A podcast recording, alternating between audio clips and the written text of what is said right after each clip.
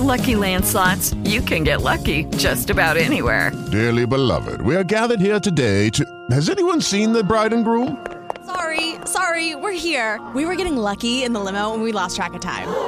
No, Lucky Land Casino, with cash prizes that add up quicker than a guest registry. In that case, I pronounce you lucky. Play for free at LuckyLandSlots.com. Daily bonuses are waiting. No purchase necessary. Void where prohibited by law. 18 plus. Terms and conditions apply. See website for details. So my girlfriends and I decide we're going to go out one night. We choose to go to a movie.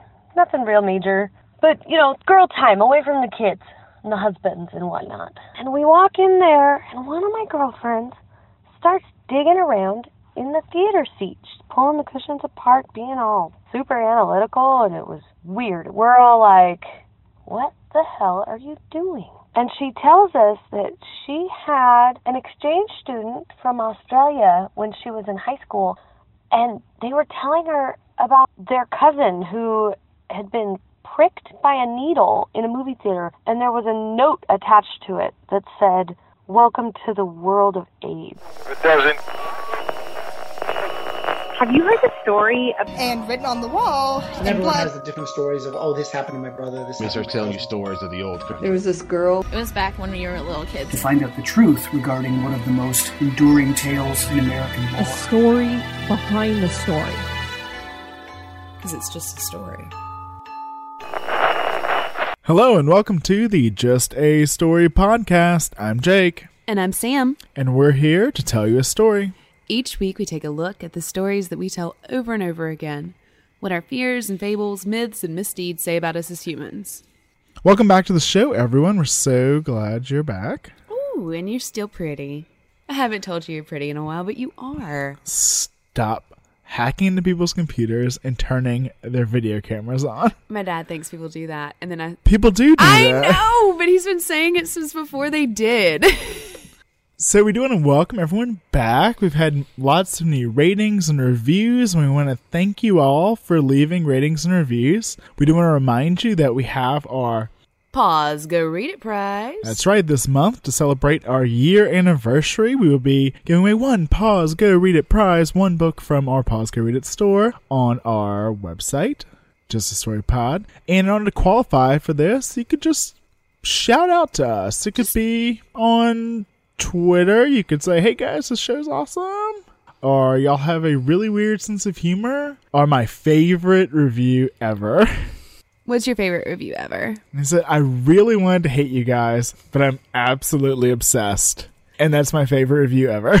Well, I think that most people must start out being like, these assholes don't know what they're talking about. But we do have such a casual style and we're drinking wine and things. So I expect that, like, when they find out there's actually information contained herein, it's a little bit of a surprise. Story of my life. Yeah. So, in order to qualify, reach out to us on Twitter, leave a rating or review on iTunes, or just you can send us an email at, at justastorypod at gmail.com telling us about your favorite urban legends or something you would wish that we covered. Or you could call the Urban Legend Hotline. We are now taking calls, and we're going to have the phone bank open as soon as the show closes. No, it's open now. You can call now. While you're listening to the show, you could call the show And leave a voicemail. and leave a voicemail. There's like a three minute cutoff. If it cuts you off, call back, leave another one. I'll piece it together. We'll get there. And the number to do that is 512 222 3375. We do encourage you to check out our website too, justastorypod.com, where there will be information on every episode. We have lots and lots and lots and lots of sources and links because we research like mad people and videos and artwork and other information related to the show, and that'll be up every week. Ta da! On there, you'll also find links to some merchandise, which Sam designed. I did. I'm really excited about it. I actually did a new design using our motto, mission statement, tagline, whatever that thing is fears, fables, myths, and misdeeds. And it's black and white and super cool. And I'm really excited about it. It's nice and macabre. Check it out. On oh, there, you'll also find links to our Patreon.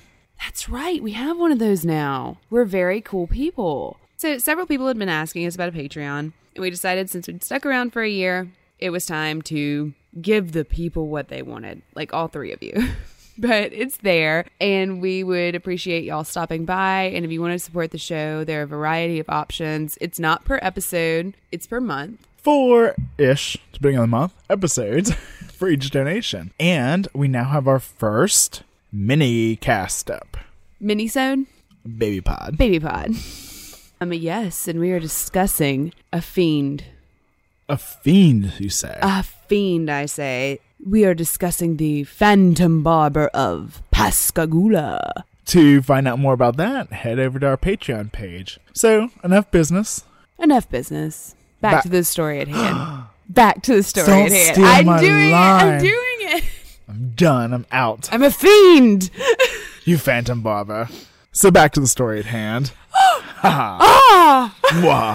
So today we have a classic urban legend, and it is the pinprick attacks. I think this is one of the ones I think of when I think of the word urban legend, actually. For me, this is canonical. It really is. It is like a top 10, top 20 urban legend. And it is one that is recent ish as you go urban legend wise because it's related to AIDS, tainted, hidden needles. That sounds like it has to be, you know, sometime after 1980. Right. It has to be in the 80s and 90s, and it is, you know. And as the AIDS epidemic became worse and worse and more and more in the public eye and the fear grew, this legend grew along with it. You know, lots of versions of it, lots of emails and letters sent out about it. And as we've seen with some of these legends, sometimes the like actual print, like the letter will state like, oh, the Dallas Police Department says or this person says. And one did cite the Dallas Police Department, and they had to issue a letter. They let y'all quit. Yeah, they said, it's all false. This has not happened. And we would ask people to stop forwarding the message to their friends because it's creating situations where police departments and emergency personnel are having to respond to inquiries to a situation that has not happened. Which I think that that guy unwittingly wrote the definition of what an urban legend is. hey, uh, we're having to talk about this thing that's never happened. He should be on our show. So, you know, these legends go around, and there are many different versions. Often, it involves these hidden needles somewhere, frequently in movie theater chairs. Oh, no. Also, they'll be in like phone coin slots and things like that. What's it for? Why would you ever put a, a quarter in a, in a phone? Payphone. What's that? I think we've gone over this before. Okay. So definitely something that came up in the 80s and people kind of trace it back to a few different sources. Of course, there's just the great fear of AIDS that's going around at the time, but there was an incident in the 1980s and 1989 in New York City where poor defenseless white females were walking along the street and Were they jogging? no, not, not a white female jogger, sorry. I think they were wearing their furs Mm. someone randomly runs up and pokes him in the neck with a pin. And this occurred to 41 random white females. This really happened. This really happened. We'll have a link to the actual New York Times article on our website. I would find that very unpleasant if I was being a random white female woman person and walked down the street and got stabbed in the neck with a needle. I wouldn't like it. Wouldn't be a fan, of course. and the media ran with it and frequently stated that these pins could have been tainted with AIDS. Yes, in theory, but It's like correct, but there's no reason to think they were. That's a weird thing to say. That's a weird place to go with that one. eventually they did catch the people that were doing it. It was 10 black girls, and they were just kind of doing it for kicks. Just playing voodoo. No.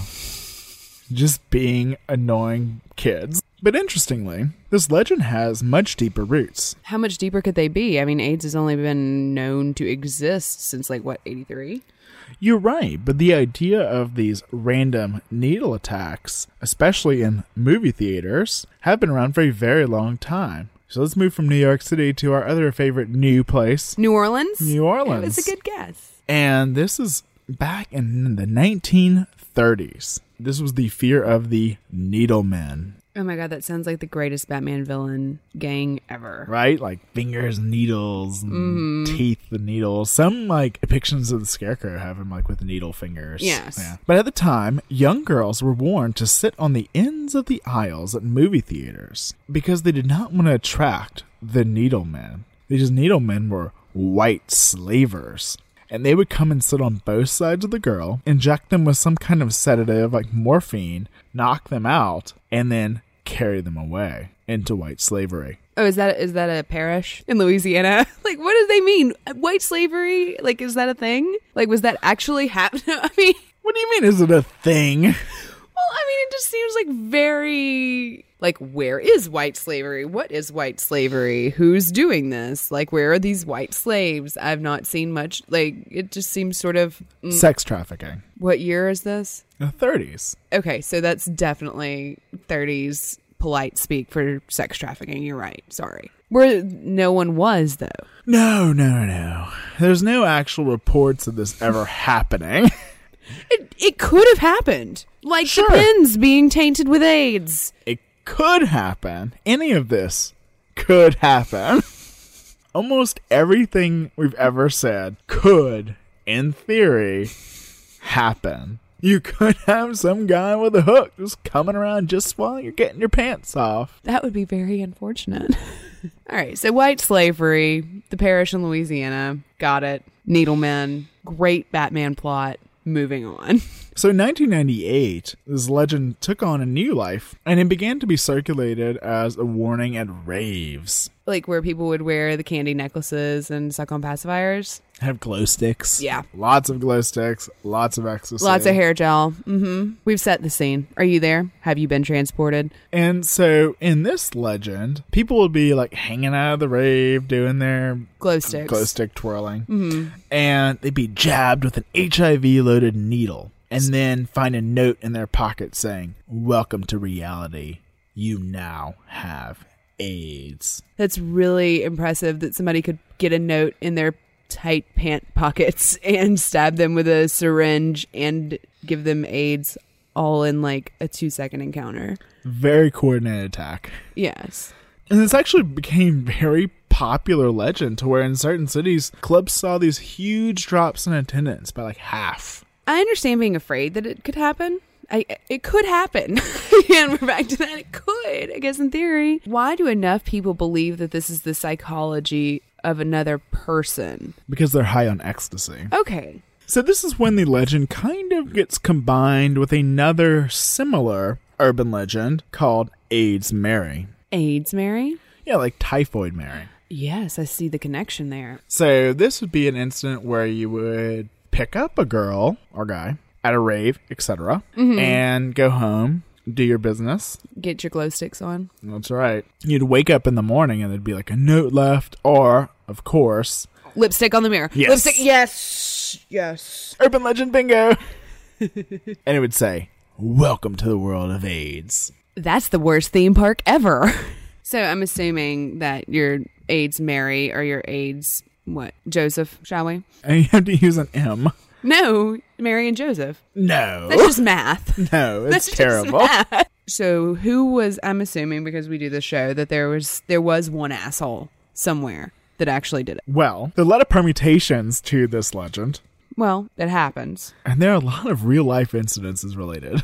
Oh, So there were several real theater needle attacks. So in 1996, in Baton Rouge, Louisiana, that's in the parish of white slavery. that's our old hometown, there was someone that sat on a needle. And it was full of AIDS. No. Who knows? They don't know exactly what the cause was, but this is very well documented. He sued the theater and won. So to be clear, when I was hearing this urban legend, I always assumed it was just like a needle, like a sewing needle that had been dipped into AIDS contaminated blood. But these are actually supposedly syringes full of like HIV positive blood Well, I think it could be whatever you want it to be. because it doesn't have to be true. Right, and you can't fit a hypodermic needle in a phone slot. Another incident occurred in October of 2005 in Athens, Georgia, where a woman sat on a needle in a movie theater. And again, was not HIV positive, never tested positive. In March of 2008, police reported that someone had been embedding used hypodermic needles in park benches in New Waterford, Nova Scotia but they never tested positive for infectious disease. In February of 2009, three people in Vancouver, Washington were pricked by syringes taped in public spaces. One to the handset of a payphone, two to doorknobs. Why was there a payphone in 2009? We're back to this payphone mystery. This is the real mystery. This is not serial. I'm not worried about the payphone outside of the Best Buy, okay? But the payphone outside okay. of the Yeah. Ed No. Kemper was so top. He put his hands on. He put his hands. Samantha. He on top of the payphone. He was six nine. So, Welcome to the world of ADD. there are several incidents of people being attacked with needles and medical lancets. What's a medical lancet? So, it's like what you would use to test your blood sugar. Is that like the finger sticks at the doctor? Yeah. Okay. So in 1995, a 13 year old boy brought a needle to school and stabbed 28 of his classmates. Okay, how did the teacher not notice by number 20? How do you get that many? 20. I think 20 is the top where the teacher should have been notified. And in 97, two teens at Exeter West, Greenwich, and Rhode Island stabbed 32 other students. With what? Needle? medical lancets. Oh. And all students had to have blood testing done and get the hepatitis B vaccine. No one was found to have anything though. I bet like they saw those somewhere, like their parents or doctors, etc., or diabetics, and they were like, you know, it would be hilarious. I can see a 12 year old thinking that's funny. Oh, definitely. This freaking asshole kid. Yeah. Um, there are lots of false reports reported in the media. Mm-hmm. And of course, if you Google this, you'll find all kind of fake news sites with these fake news stories. But one that was actually in real news websites was in Seattle in September 2014. You have this British tourist, and he was standing outside of a bar. He felt a prick on his arm. Noticed That a, happens to me a lot at bars. not that kind of prick. Uh, noticed a woman walking past him holding a syringe. She turned around, looked at him, and said, welcome to the world of AIDS. Pretty much. Welcome to the HIV club. He did go get treated and report to the police two days later. Why did he wait two days? Right? And then, of course, there's no further reporting about it after this one story comes out. Sounds like it was a hell of a prank. Right? I mean, it's, it's like an exact copy of the urban legend. It's too exact to be accurate. It's just, there's no way. And there are people who were attacked by supposed HIV tainted needles. There are several reports of people holding up convenience stores, etc., with needles saying that they were tainted with HIV. None of them ever have been. There was a bank rob who managed to get like $18,000 from bank tellers by telling them that he had AIDS, just kind of like mentioning it in a note. Insane. And he didn't. No.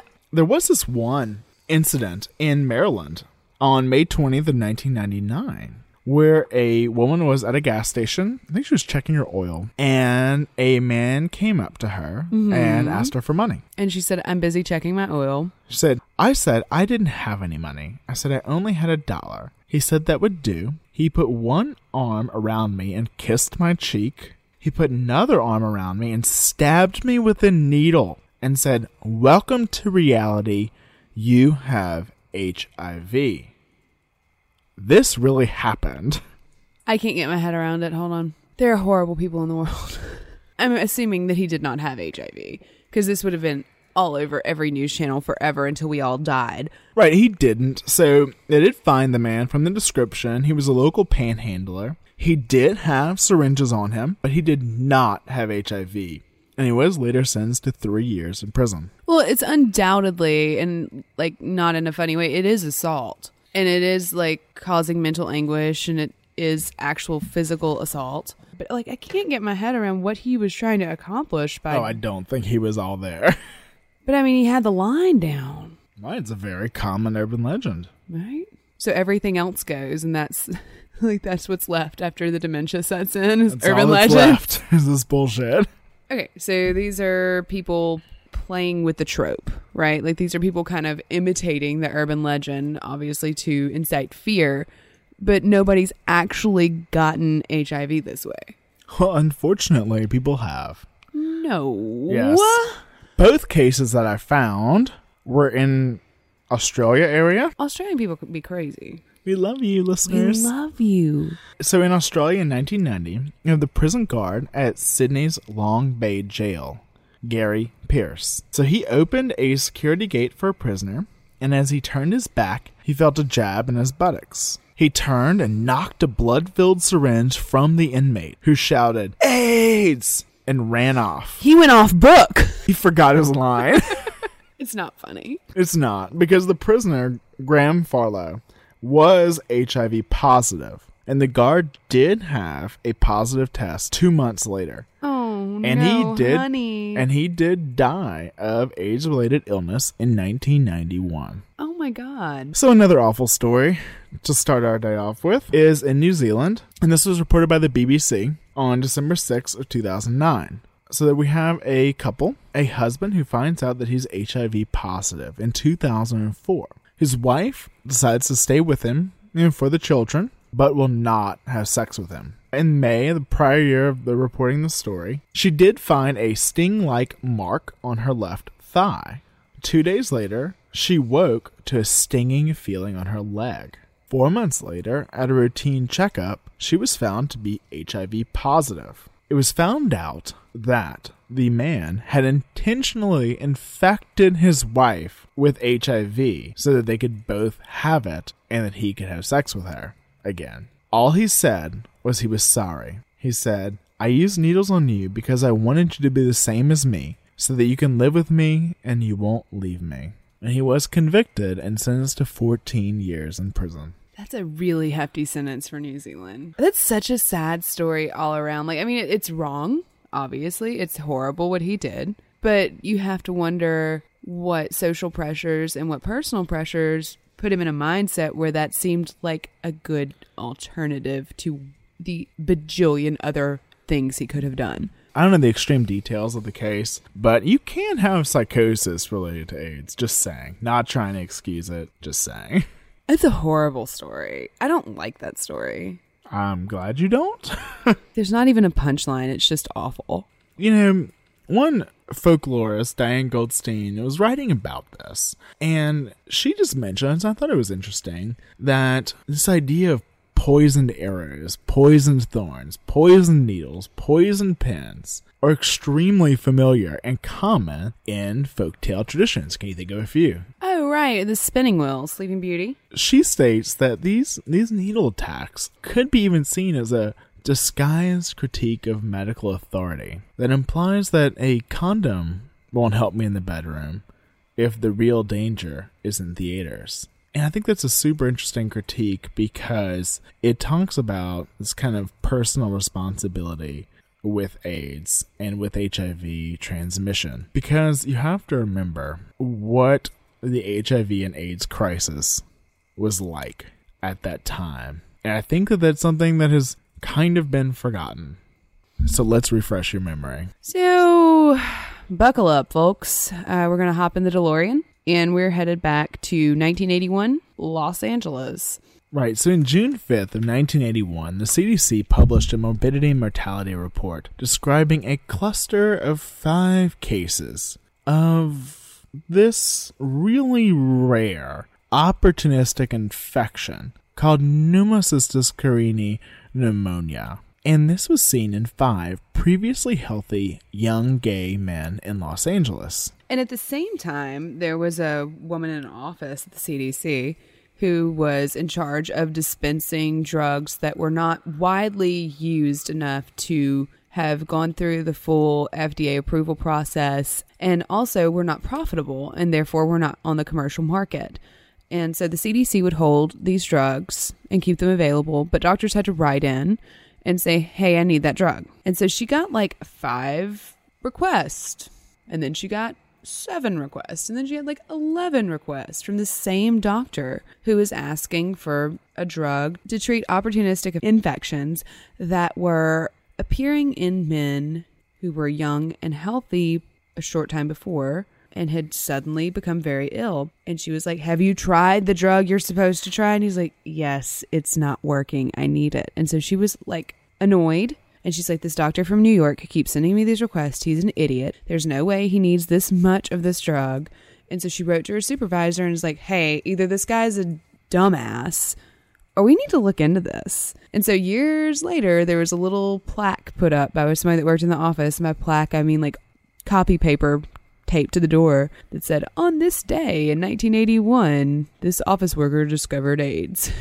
That's great. Just someone super observant. And so in these cases, they also noticed other just unusual infections. So when we say opportunistic, what that means is it's an infection that a normal, healthy person with a normal immune system can fight off with ease. So, you know, you will not get something like pneumocystis carinii pneumonia. Uh, that's now called pneumocystis cerevisiae, if you want to look it up. Anyway. No one's going to be able to look it up from that pronunciation. it's appropriate. It's correct. Say it again. Pneumocystis cerevisiae. Okay, maybe that. or you know things like fungal infections, you know, deep-seated fungal infections. Your body's going to fight that off. And they were noticing that these people just have this immune system shutting down. And so this morbidity and mortality report got picked up. Got picked up by the Associated Press, LA Times, San Francisco Chronicle, and started getting noticed. Started getting noticed by the medical community the CDC started getting a lot of letters reporting very similar clusters, including clusters of Kaposi sarcoma and these other opportunistic infections. So, Kaposi sarcoma is a. I know. Yes. I know. I know what that is. Enlighten us, doctor. It is a type of skin cancer, and it's normally seen in Mediterranean or men of Jewish descent, and they're normally over 50, and it's normally not a big deal, and they normally live like 20 years after being diagnosed with it. Correct. And super rare. Even in that case, it's super rare. Super rare in BD. But they started noticing these clusters of them, and they were in young gay men. Who are not necessarily Mediterranean or of Jewish descent are over 50. On July 3rd, the New York Times publishes an article Rare Cancer Seen in 41 Homosexuals. 41 at this point? 41 in this cluster. And so this is where that term that becomes very big at the time, gay cancer, comes about. But that is not, it was not pejorative. It was not said dismissively like by other people who were like, oh, that's that gay cancer. It was like, that's really all they had to go on. Oh, I think it was used in every sense of the word. I'm but sure. Was, no, but it was used within the gay community as well. Right, but the gay community completely ostracized people with it. Gay cancer was not like just some flippantly coined term. It was like just the best thing anybody had to call it, I guess. You could call it Kaposi sarcoma. I guess you could. and so by the year's end, you had 270 reported cases of severe immune deficiency among gay men, and 121 of those had already died. This was a fast moving, unknown illness that was spreading very fast, and it began to be called GRID, gay related immune disease. On a roll with this one. This time, there really wasn't a lot of writing or press around the actual individuals who had grid or gay cancer or Kaposi sarcoma until this guy named Bobby Campbell was diagnosed. He was the 16th person diagnosed with AIDS in San Francisco. He was a very charismatic guy. He was a member of a group called Our Ladies of Perpetual Indulgence, and they were a group of drag nuns Awesome. Yeah, and his name within the group was Sister Florence Nightmare because he was a registered nurse. And so he did the Florence Nightingale thing because he was also very clever. I have to imagine it's like a roller derby name. He became really integral to the idea of self empowerment for people with AIDS. And he was also integral in having that become the accepted terminology. And in the book, and the band played on by Randy Shilts, which I read. And we'll be referencing a lot in this episode. It is 650 pages. It ends in 1987. So it's very dense and very good. And it's also very dated, but in a way that makes it feel like a time capsule. You have to read it with a grain of salt. Yeah. And we'll talk a little more about that later on in the episode. Anyway, Randy Shilts says, You know how gay people love acronyms and initialisms? And all I could think is picking on you about how much doctors love acronyms and initialisms. But so people with AIDS became PWAs. And that was kind of a thing that Bobby Campbell coined. He was just a huge advocate for, at this time, it was mostly gay men who were living with AIDS, but he organized support groups. He participated in conferences offering medical information like nursing conferences and stuff like that. He helped draft safer sex pamphlets. He allowed his Kaposi sarcoma lesions to be photographed for posters that were displayed in pharmacy windows. Um, I mean, those were, I think, still under the lovely banner of gay cancer at that time. But he wanted people to be able to recognize the symptoms and seek treatment. And Yeah, he became like the face. He was like the first face of first what was called Kaposi sarcoma, gay cancer, and then later became known as AIDS. Oh, and he embraced that. He wore a lavender t shirt that said AIDS poster boy on it to a couple of rallies, and he also always wore a button that just said survive, like on whatever else he was wearing, which I just kind of think is a, a very uplifting sentiment. He was on the cover of Newsweek with his partner, and they were photographed embracing with their arms around each other. Scandalous. Right. Well, the article did refer to Bobby too. His partner's name was Bobby as well, but he referred to Bobby too as um, his friend. All I can think about is like how grandma at Thanksgiving is that shit. But the title of it was, you know, just big headline on the magazine Gay America, Sex, Politics, and the Impact of AIDS. right. And it was actually a really historic photo, I guess, because it was the first time a same sex couple had been shown as a couple actually touching on the cover of a national news magazine ever. Right. Not only was it kind of establishing that the first step in the normalization of that, but also the kind of humanizing aspect of gay men with AIDS. Right. They weren't all in leather on Folsom Street. Some of them were, and they were fabulous. But there was more to it than that. So eventually, the disease does get to be known as AIDS. And in 1982, the CDC does give this very vague case definition, which I will not bore you with. They're basically just saying it's killing their immune system. It's kind of all we know because it's all they knew. They did not have a clue otherwise. They did not know what was causing this disease. And they had lots of theories, as they should have. You need to investigate every damn angle when you're trying to figure out what this deadly illness is. They had guesses. They were educated guesses, and that's where you start. Is where you start. You start with an educated guess, and you rule out the easiest ones to rule out first, and then you just go from there. You start with the biggest ass list you can come up with, the biggest list you can come up with, and whittle it down. She's Freudian slip. And so they were looking at the scene. They were looking at who was getting it. At the time, what they had reported was it was it was gay men. Mm-hmm. And so they were like, "Oh, those gay men are just going around and they're partying and having sex." So it's got to be related to some of that. It's either sex or drugs or glitter. Yes. So they quickly ruled glitter out. Okay. Um, and next up on the docket were poppers, Which are drugs. drugs. They're on drugs. Drugs. What were poppers? So uh, What are poppers? You can still yeah, you can still get poppers. Whippets? Like, yeah, it's like a whippet. But designer whippets. Designer whippets. Okay. And so they sent people out to the clubs in California to collect these drug samples. There's a great story about one of the CDC officials coming back on a plane from San Francisco, and she's been out going to leather bars on Folsom Street getting poppers and like getting her hands on poppers from all of. It may have actually been New York. I'm not certain where she was traveling from, but in one of the cities. And she's back in Atlanta, and she goes to get off the plane, and her purse tumps over, and a bunch of drugs fall out. They're not mine. They're not mine. I'm sorry. These are for research, which, by the way, next time you're caught with drugs, Yes. just say you work for the CDC. You're all good. Gotta build an excuse. Well, so other things were like Crisco Oh my God. or, yeah. or lube. Crisco was actually used as lube in bathhouses in San Francisco, and they would just have massive like vats of it out, and everyone was dipping hands and other things all in the same thing. It was not pump or individual packets. Which, by the way, guys, in this episode, we're going to talk about the existence of sex. Lots of different kinds of sex And gay sex. and yeah, And so, if you have a problem with reality, maybe you should turn this episode off. But I have a strong feeling if you're listening to the show, you're probably okay with it. So another thing, and this is something that we talked about in my infectious disease classes in medical school, um, because my teacher was, of course, around when all of this came up, and he was just relating all of these crazy things they had. You know, one thing was that it was just related to them having all the STDs, Just immune overload. right? Which they had lots of them. Right. The it was not stigmatized to have STDs in this community at this time.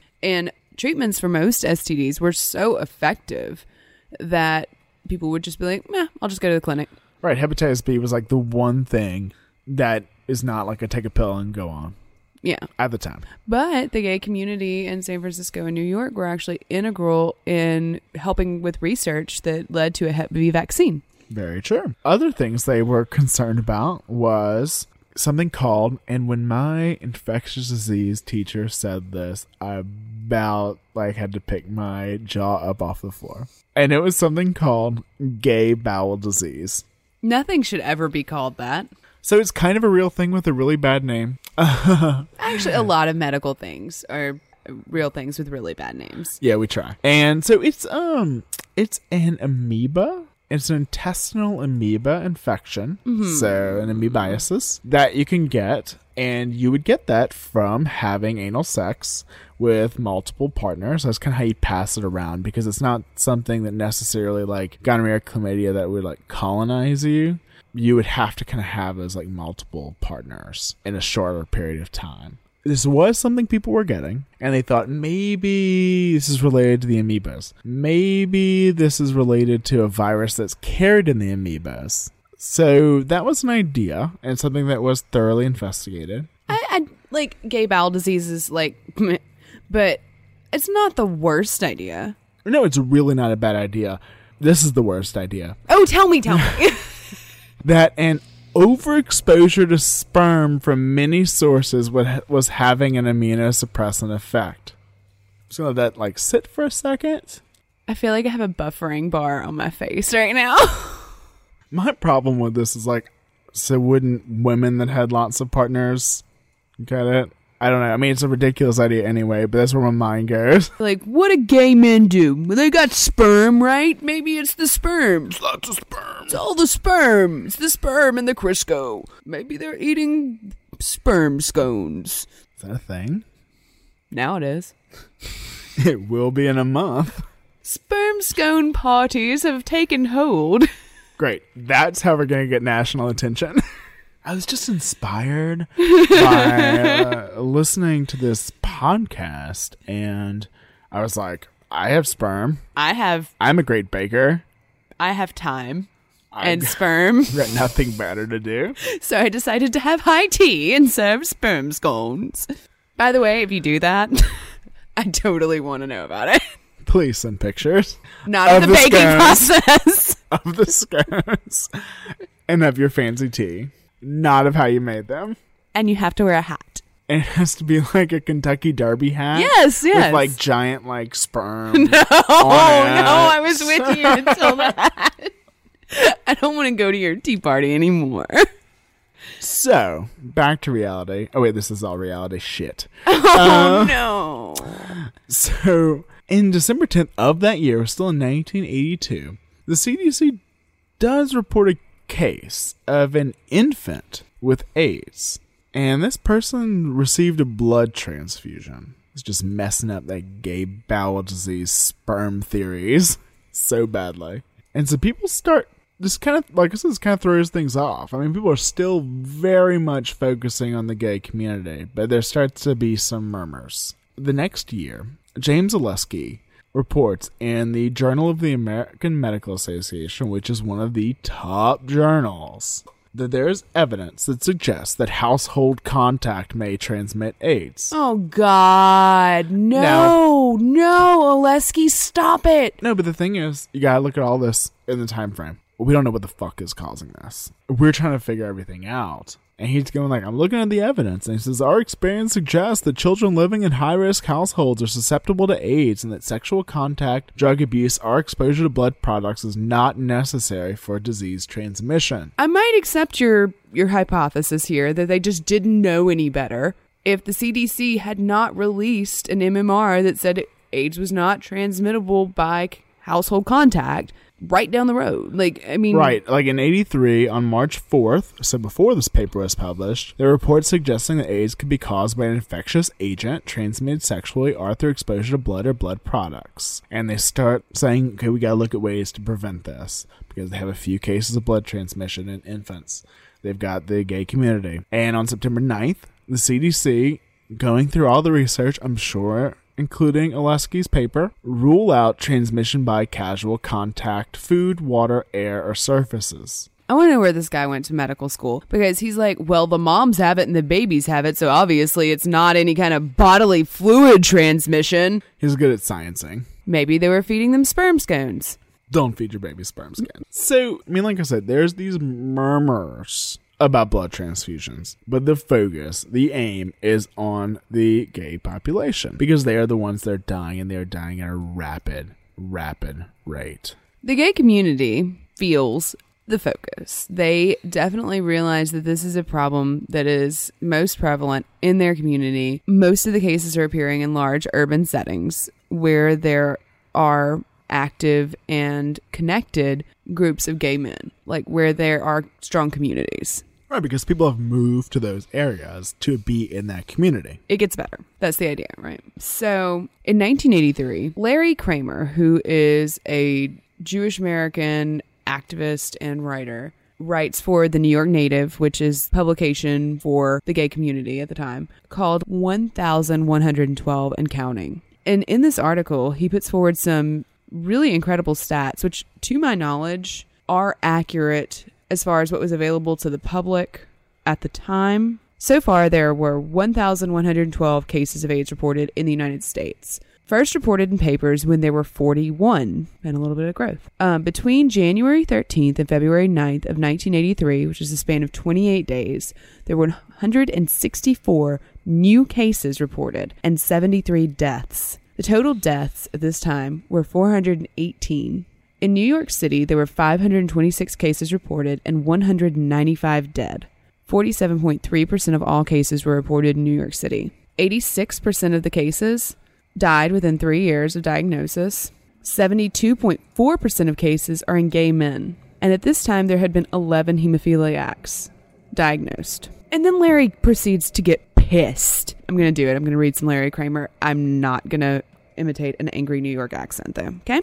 I'm disappointed, but go ahead. Okay. And for the first time in this epidemic, leading doctors and researchers are finally admitting they don't know what's going on. I find this terrifying too, as terrifying and as alarming as the rise in numbers. For the first time, doctors are saying out loud and up front, I don't know. For two years, they were talking like this. For two years, we've heard a different theory every few weeks. We've grasped at straws of possible causes promiscuities, poppers, backrooms, the baths, rimming, fisting, anal, intercourse, urine, semen, shit, saliva, sweat, blood, blacks, a single virus, a new virus, repeated exposure to a virus, amoebas carrying a virus, drugs, Haiti, voodoo, constant bouts of am- amoebitis, hepatitis A, hepatitis B, syphilis, gonorrhea. I have talked with the leading doctors treating us. One said to me, If I knew in 81 what I know now, I would never have become involved with this disease. Another said, The thing that upsets me most of all is that at any given moment, one of my patients is in the hospital and something is going on with him that I don't understand.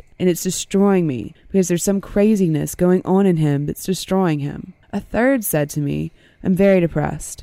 A doctor's job is to make patients well, and I can't too many of my patients die. So there is some interesting writing about this time where this was the time when medicine was curing everything. Mm-hmm. We had vaccines causing autism. I'm sorry, curing illness. We have new antibiotics that are just eliminating these massive infections. And all of a sudden, out of the ether, comes this thing, and we cannot explain it. We can't science it. Oh, but we science the hell out of it. but that doesn't come for a little while. Yeah. So he continues, let's talk about which gay men get AIDS. No matter what you've heard, there is no single profile for all AIDS victims. There are drug users and non drug users. There are the truly promiscuous and the almost monogamous. There are reported cases of single contact infection. And I think that provides a very interesting insight into the way this is being viewed in the gay community because people have not accepted that it's you know there there's a lot of othering going on even within the gay community. It's like oh it's just the it's just the guys that use drugs. I don't use drugs. I can't get it. Or oh it's just the people who are having like 30 sexual partners a night. I only have two. I'm good. It's just those guys eating sperm scones at high tea. I don't do that because i'm not cool. You know whatever it is there's a lot of othering going on. And i think that's important. And he goes on to say all it seems to take is one wrong fuck.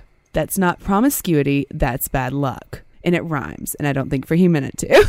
he says hospitals are overcrowded, and the medical staff are becoming aware that the disease is infectious, and they seem reluctant to work with AIDS patients in some specific hospitals. And he cites the New York hospital and the VA and then he talks about health insurance and welfare problems. Many serious victims of AIDS have been unable to qualify for welfare or disability or social security benefits. There are increasing numbers of men unable to work and unable to claim welfare because AIDS is not on the list of qualifying disability illnesses. I am angry and frustrated, almost beyond bound of my skin and bones and body and brain can encompass. My sleep is tormented, my nightmares and visions of lost friends and my days are flooded by tears of funerals, memorial services, and seeing my sick friends. How many of us must die before all of us living fight back? It's such a great rallying cry. Like he is saying, you know people that have died. You can get this. It's not just the guy that's going to the bathhouse every day at lunch. It can be you, no matter what you're doing. And I think he brings up the frustration that the gay community had this time too. I think of him as the angry voice. In all that I've read, it seems like he is the person that got pissed when nobody else wanted to. When everyone else was like, "They'll take care of us. They'll take care of us eventually." There, it seems like there was so much faith, and I don't know what had been offered previously that made it possible for people to hold on to faith as long as they did. Well, I think some of it was. There was a large government response to STDs and hepatitis B and all these illnesses that were affecting the gay community. And there were publicly funded STD clinics that were taking care of gay men. This need arose and it was helped. And also, I mean, I think there's just there was just an idea of of positivity, of progress, of not wanting to go back. I mean, yeah, and you have to remember that Harvey Milk had been elected who was the first openly gay publicly elected official in San Francisco, and this had happened within recent memory. Of course, he was assassinated, which didn't go over so well with the gay community. And then there was a riot when he his murderer was only convicted of manslaughter. But the story remained positive. It remained a touchstone of progress. But you know, you mentioned Kramer, and he kind of mentions this idea later on. I think it's so interesting in hindsight. In his play The Normal Heart, a straight character asks one of the gay characters, Why did you not fight for the right to be married instead of the right to fuck?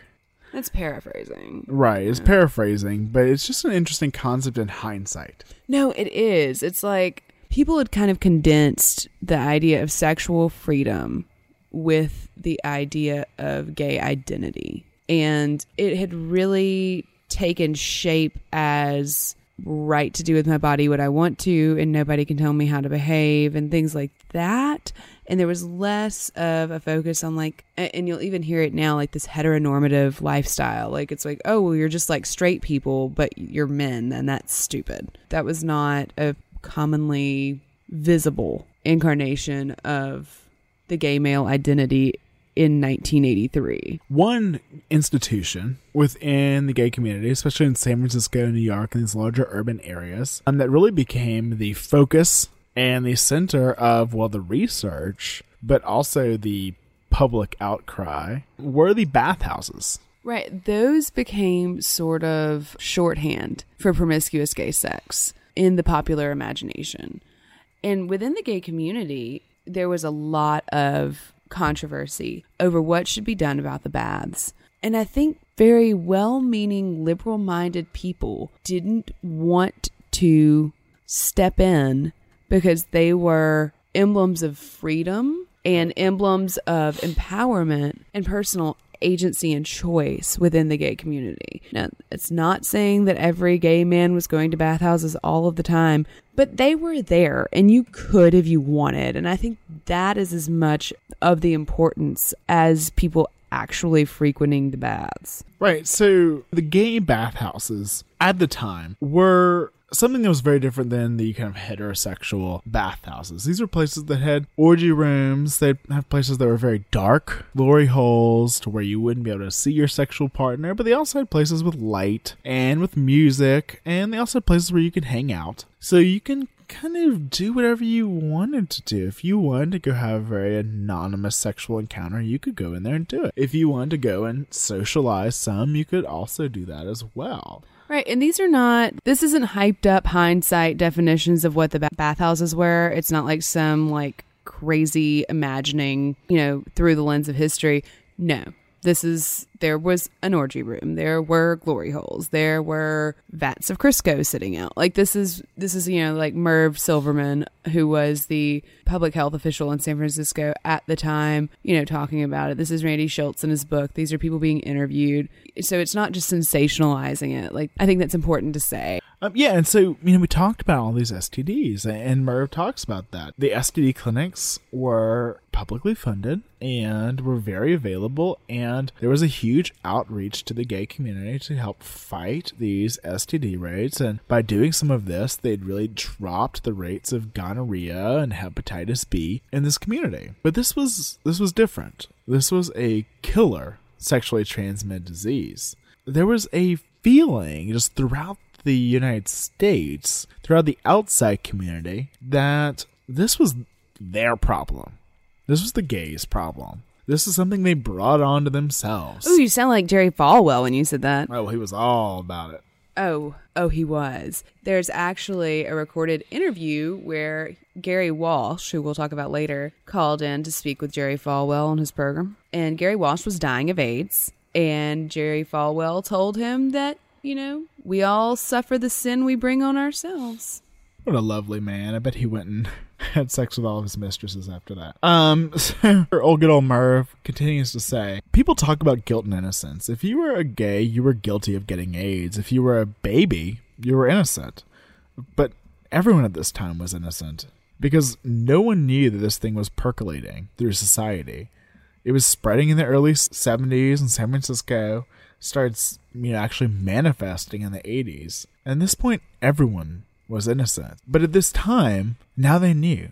Now they knew that this virus or whatever it was, they know it's a virus, yeah, something. Something being sexually transmitted was causing these deadly illnesses. And now you can't claim innocence anymore. And they had to decide what to do. And he described the Castro district whenever he arrived in San Francisco as a vibrant, dynamic place, all hours of the day and night. But by the early mid 80s, it was a funeral. There were people walking hunched over, ashen gray, walking with canes, purple splotches. The best one way I could describe it is funeral. I mean, people were going to memorial services once, twice, three times a week.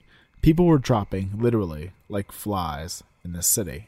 So this came the question of what the hell are we going to do about this? And of course, the question arose should we shut down the bathhouses? Hell no, we won't go. Hell no, we won't go. No, people were not happy about it.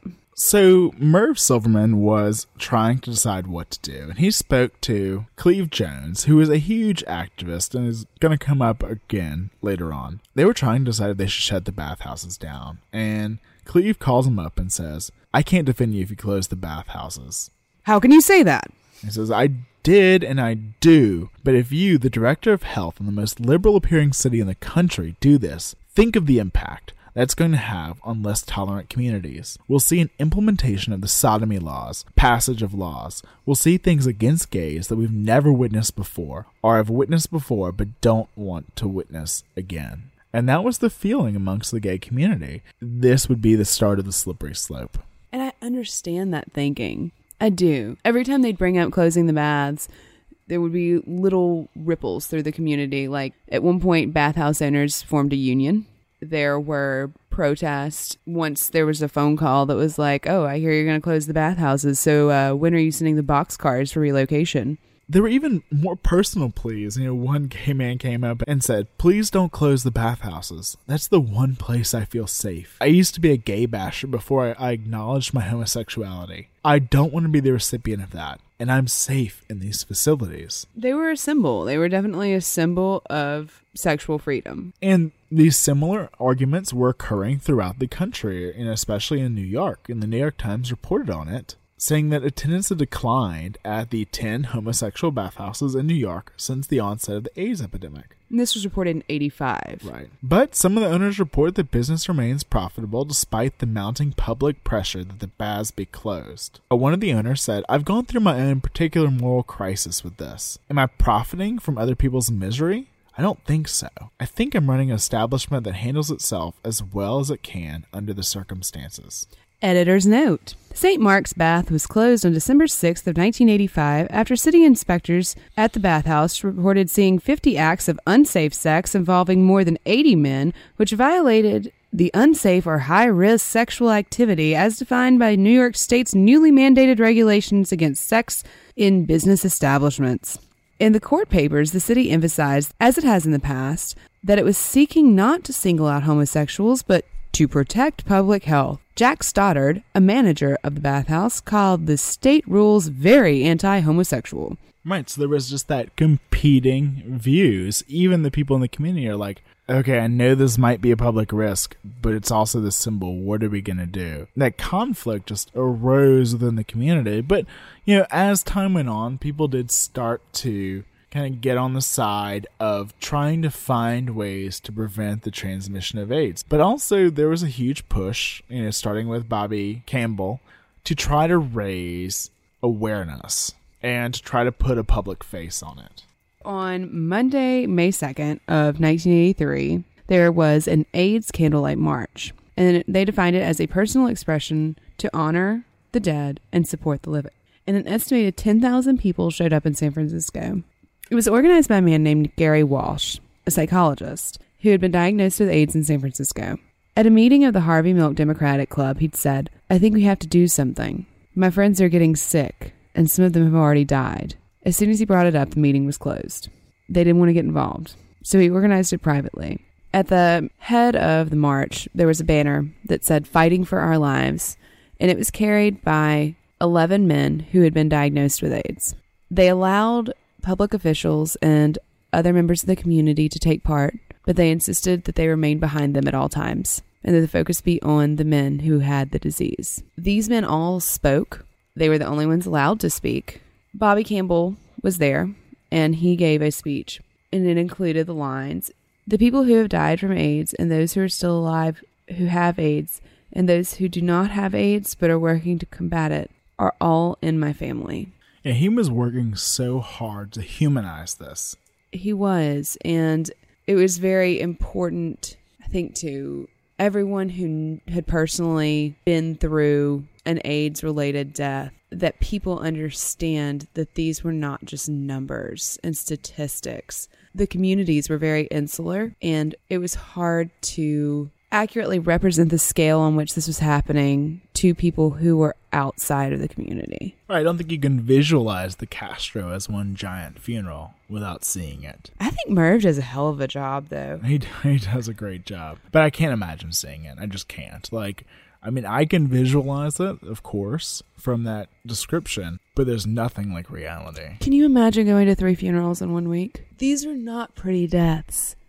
No, they wasted away to skeletons. The death scenes and, and the band played on are like I've cried more this this week. I didn't know I could cry, but I have cried more this week during research than I have in maybe a year. For example, I mentioned Gary Walsh earlier, and he was the man who organized the candlelight march, and he contemplated suicide during the time that he was going through the worst part of his PCP toward the end of his life. He has a lot of really interesting quotes, and we have those because his partner kept a journal throughout the time that he was dying. And there were days when he was incoherent, and there were days when he was comatose, and there were days when he couldn't breathe, and you could hear fluid crackling every time he breathed, and you could hear him cry out when he would take deep breaths in. I mean, it was just, it's not a quiet thing. It is not a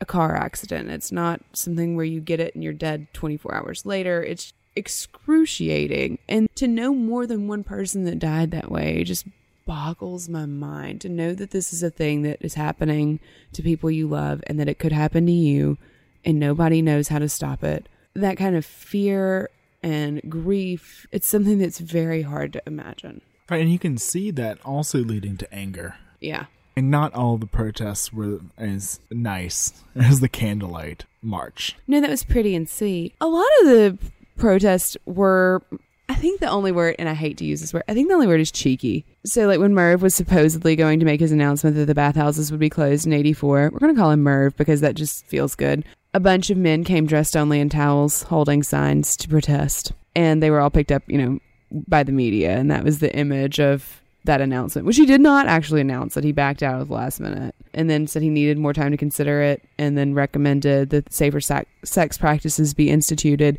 and tried to ban the activities that transmitted the most bodily fluids. Well, in 1983, you also had the National AIDS Forum in Denver. The group People with AIDS, PWAs, took over the stage and issued a statement on the right of people with AIDS to be at the table when policy is made, to be treated with dignity, and to be called people with AIDS. That was one of the big things they were pushing in that humanization of this disease. Right, because they were called AIDS victims. Right, and no one wants to be a victim. Well, I know one or two people, but most people do not want to be called victims, especially if they are fighting, and these people were. Bobby Campbell was instrumental in that as well. Right. He helped write the Denver Principles. And I think the language was eventually updated to people living with AIDS, but at this point, nobody was living with AIDS. And so as time moves on, we do eventually discover what causes AIDS. So in 1983, Dr. Francois Barré-Sinoussi and her colleagues at the Pasteur Institute, where Louis pasteurized things, he did. He also discovered what caused rabies and created one of the first vaccines, the rabies vaccine. I know that from a children's book. What books are you reading to our children? I want my hat back in a book about Louis Pasteur. So they reported the discovery of a retrovirus called lymphadenopathy associated virus.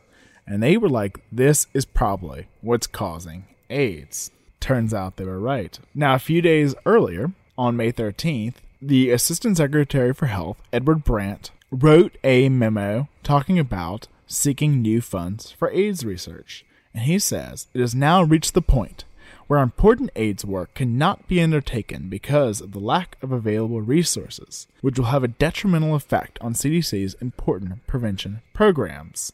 So send money. Yet, when Brandt. wait, wait, how is there a yet? Oh, oh, you just wait. Brandt went to testify before House Subcommittee about emergency funding, and he stated, and I quote, that it was unnecessary. Um, okay. Well, I, um, we can't do the work we need to do on AIDS because reasons like money, yet unnecessary. So I think that's public versus private performance, correct? Like one is right, but why is he changing this statement. Because Reagan likes to not spend money. Reagan. Reagan. That's kind of his whole deal. That's what he did. He said, well, Nancy, and he had jelly beans, and he didn't spend money. And that's what he did. That's what I know about Ronald Reagan. You were so well informed. I am. But Reagan was really, really, really insistent that we not spend money. And he told everyone in his administration we should not spend money. And he did not want Congress going around him and spending money. So he told all the public health officials, don't say we need money. And not he, I mean his entire administration, not like Reagan sitting there giving the all the orders. Was more involved than that. But this is as close to a like horrible government cover up conspiracy as I have seen. Oh, come on. We've read about some doozies. No, I'm sorry. Like, help send more money. We need money for AIDS. No, we're fine. Yeah. People are dying. not to jump ahead, but I do have to mention that the next year, it was announced by the National Cancer Institute that Dr. Robert Gallo had discovered the cause of AIDS, a retrovirus he labeled HTLV3. Heckler also announced the development of a diagnostic blood test to identify this and expressed hope that a vaccine against AIDS would be produced within two years. Hope in one hand and shit in the other, Mary, Margaret, Heckler, and see which one gets full first. That's a Wayneism. That's my dad. He has some doozies. So I just mentioned this because it's a funny story because this French scientist, she discovered it. And we Americans were like, uh, no, sorry, we did. And I think that another part of that story that has to be pointed out, Gallo had been instrumental in discovering HTLV1. And so he wanted it to be a continuation of that work. And he insisted that it was like related to a lymphatic cancer or like it was it was all very suspect. And then it was later discovered that the two viruses were identical, as in they had been pulled from the same sample. And it's quite possible that he actually stole the virus he claimed that he synthesized himself. It's a whole science thing. If you get into that kind of stuff, Science conspiracy. it's a science conspiracy. It's really interesting. Well, and so Reagan and Jacques Chirac eventually did come to an agreement where they both got to claim Yeah, finding the virus. co-discoverers, Except, guess who won the Nobel Prize? not Gallo. not Gallo, because he did not discover it. Sorry. No. And like he wouldn't share his samples of the virus with CDC. I did not know that part. One of his underlings got a job at the CDC as a retrovirologist, and he was supposed to be in charge of doing all the synthesizing of the samples and testing, like trying to figure out testing and that kind of stuff. And he's like, if you leave me and go to the CDC to work for those assholes, I will not give you any virus. And he was like, okay, fine. I'm sure you're that big of a dick. And so he went and he didn't. They got all their samples from France. But great story. Don Francis was the head of the CDC's efforts on AIDS at this point. Seems like a pretty cool guy, but he was trying to get funding. And he said the best illustration of how hard it was to get funding was at this time when they were working with this active AIDS virus or LAV virus is what they were working with. All of the doors to the labs had doorknobs, like round doorknobs that you had to turn. And so people would have trays full of samples of this AIDS virus, and they would need to hold it with one hand and turn the doorknob. And this sounds safe. It's not. And he was like, This is not safe. We need to do something. You can't just change the doorknob. Not allowed. So he had to write Washington. He wrote Washington. He's like, We need we need doors. Can we get the swingy doors? And they're like, Are you crazy? That's very expensive. No swingy doors for you. And he's like, Can we get the little lever doors? They're like, Submit a request. So he submits a request. And they're like, You submitted to the wrong department. Can you resubmit your request? And so it takes over six months for him to get the little pushy doors. And it was for a total cost of less than $5. A door. No. Oh, shit. That's like a week's supply of Reagan's jelly beans. And seven axes. And He, God, Reagan. Anyway. So we talked a lot about how this virus, or this, they know a virus yet until the French discovered it. Uh-huh.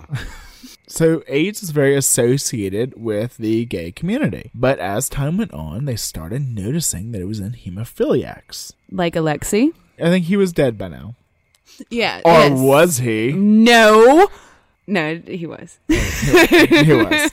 Member of the Russian royal family that had hemophilia. Anyway, so in 1982, they started noticing that three hemophiliac patients had this immunosuppressive disorder. It's reported to the CDC, and then they kept noticing more cases. And in 1983, Hyland Therapeutics, who had to recall a lot of factor 7. So, factor 7 is a blood product that severe hemophiliacs need so they don't bleed out and die. so, it's important. And they had to recall this lot because the donor was identified as having AIDS. Okay, yeah, necessary, I think. No, for sure. And so by the end of that year, they had identified 21 hemophiliacs with AIDS. There had been no prior reports of immunodeficiency or immunosuppression in hemophiliacs before 1981. So they finally started screening the donors. Right, but it was not like you think. It was a self deferral process. Well, it's important to point out they didn't even know it was a virus yet, not really, and there was definitely not a test for HIV. Right. So they had this questionnaire. It took about 30 minutes to complete. And they would have people fill out the questionnaire. And it was like, do you have any of these things? And people would say yes or no. And then they'd sign the form after thoroughly reading everything on it, which we all know from Apple terms and conditions we don't do. They would submit that, and that was good. That was enough at that time. People working at blood banks were instructed to turn anyone away who had visible symptoms of AIDS. Nice purple spots. Can I please inspect your entire body for Kaposi sarcoma?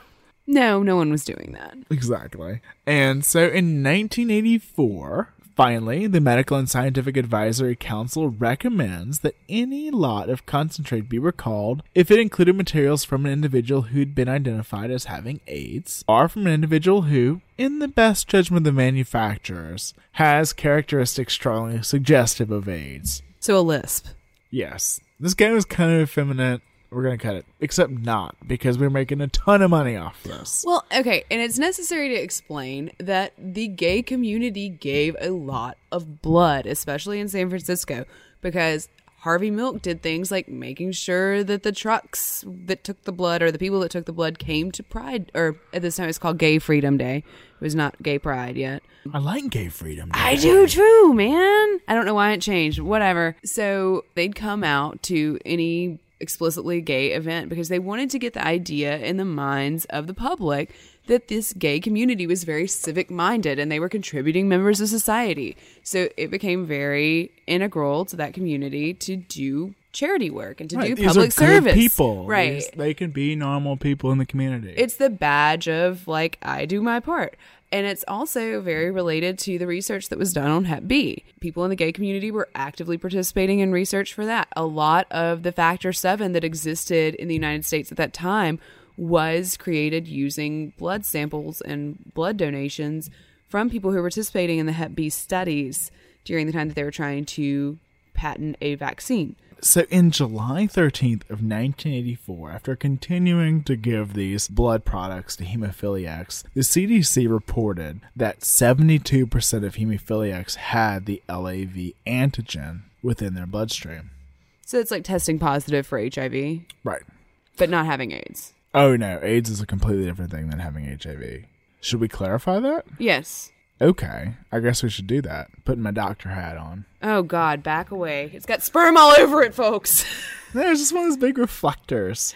You know, you know, ENT still use those yes, I know, because you thought about being an ENT for five seconds just so you could wear one. just so I could have the hat. So, HIV is a virus. It comes into your body. It establishes itself in CD4 cells, which are a type of immune cell, cell mediated immune cell that fights off lots of different types of infections. Now, whenever you come in and get actually in the DNA of the cell, that's why it's a retrovirus. It puts itself into the DNA. And once it's in there, it starts to destroy your specific type of white blood cell supply. One has HIV until they have a very low amount of CD4 cells, this type of white blood cell, and that's less than 200. This is a later diagnostic criteria. Or having a specific associated opportunistic infection. So this time, that would be something like Kaposi's sarcoma or pneumocystis carinii, pneumonia. PCP. So back to the hemophiliacs. All of them testing positive for antigens to this virus. But officials are still saying, oh, this virus doesn't mean you have AIDS. It doesn't lead to AIDS. They say, keep using it. Keep using it. You need it. They're worried about that blood supply. But they really did need it, right? Like if they stopped taking factor seven, if they like bumped their elbow, they could die. Mm, no, not bump their elbow. If they were to fall and bump their head, they were to get a good fall and hit their head, they could die. They just all needed sailor nannies. It's true. At this time, you have people like Joseph Bové, who was the head of the Blood Products Advisory Council for the Food and Drug Administration, who was in charge of screening and deciding which blood products were safe for consumption and which were not. And he worked out of Yale.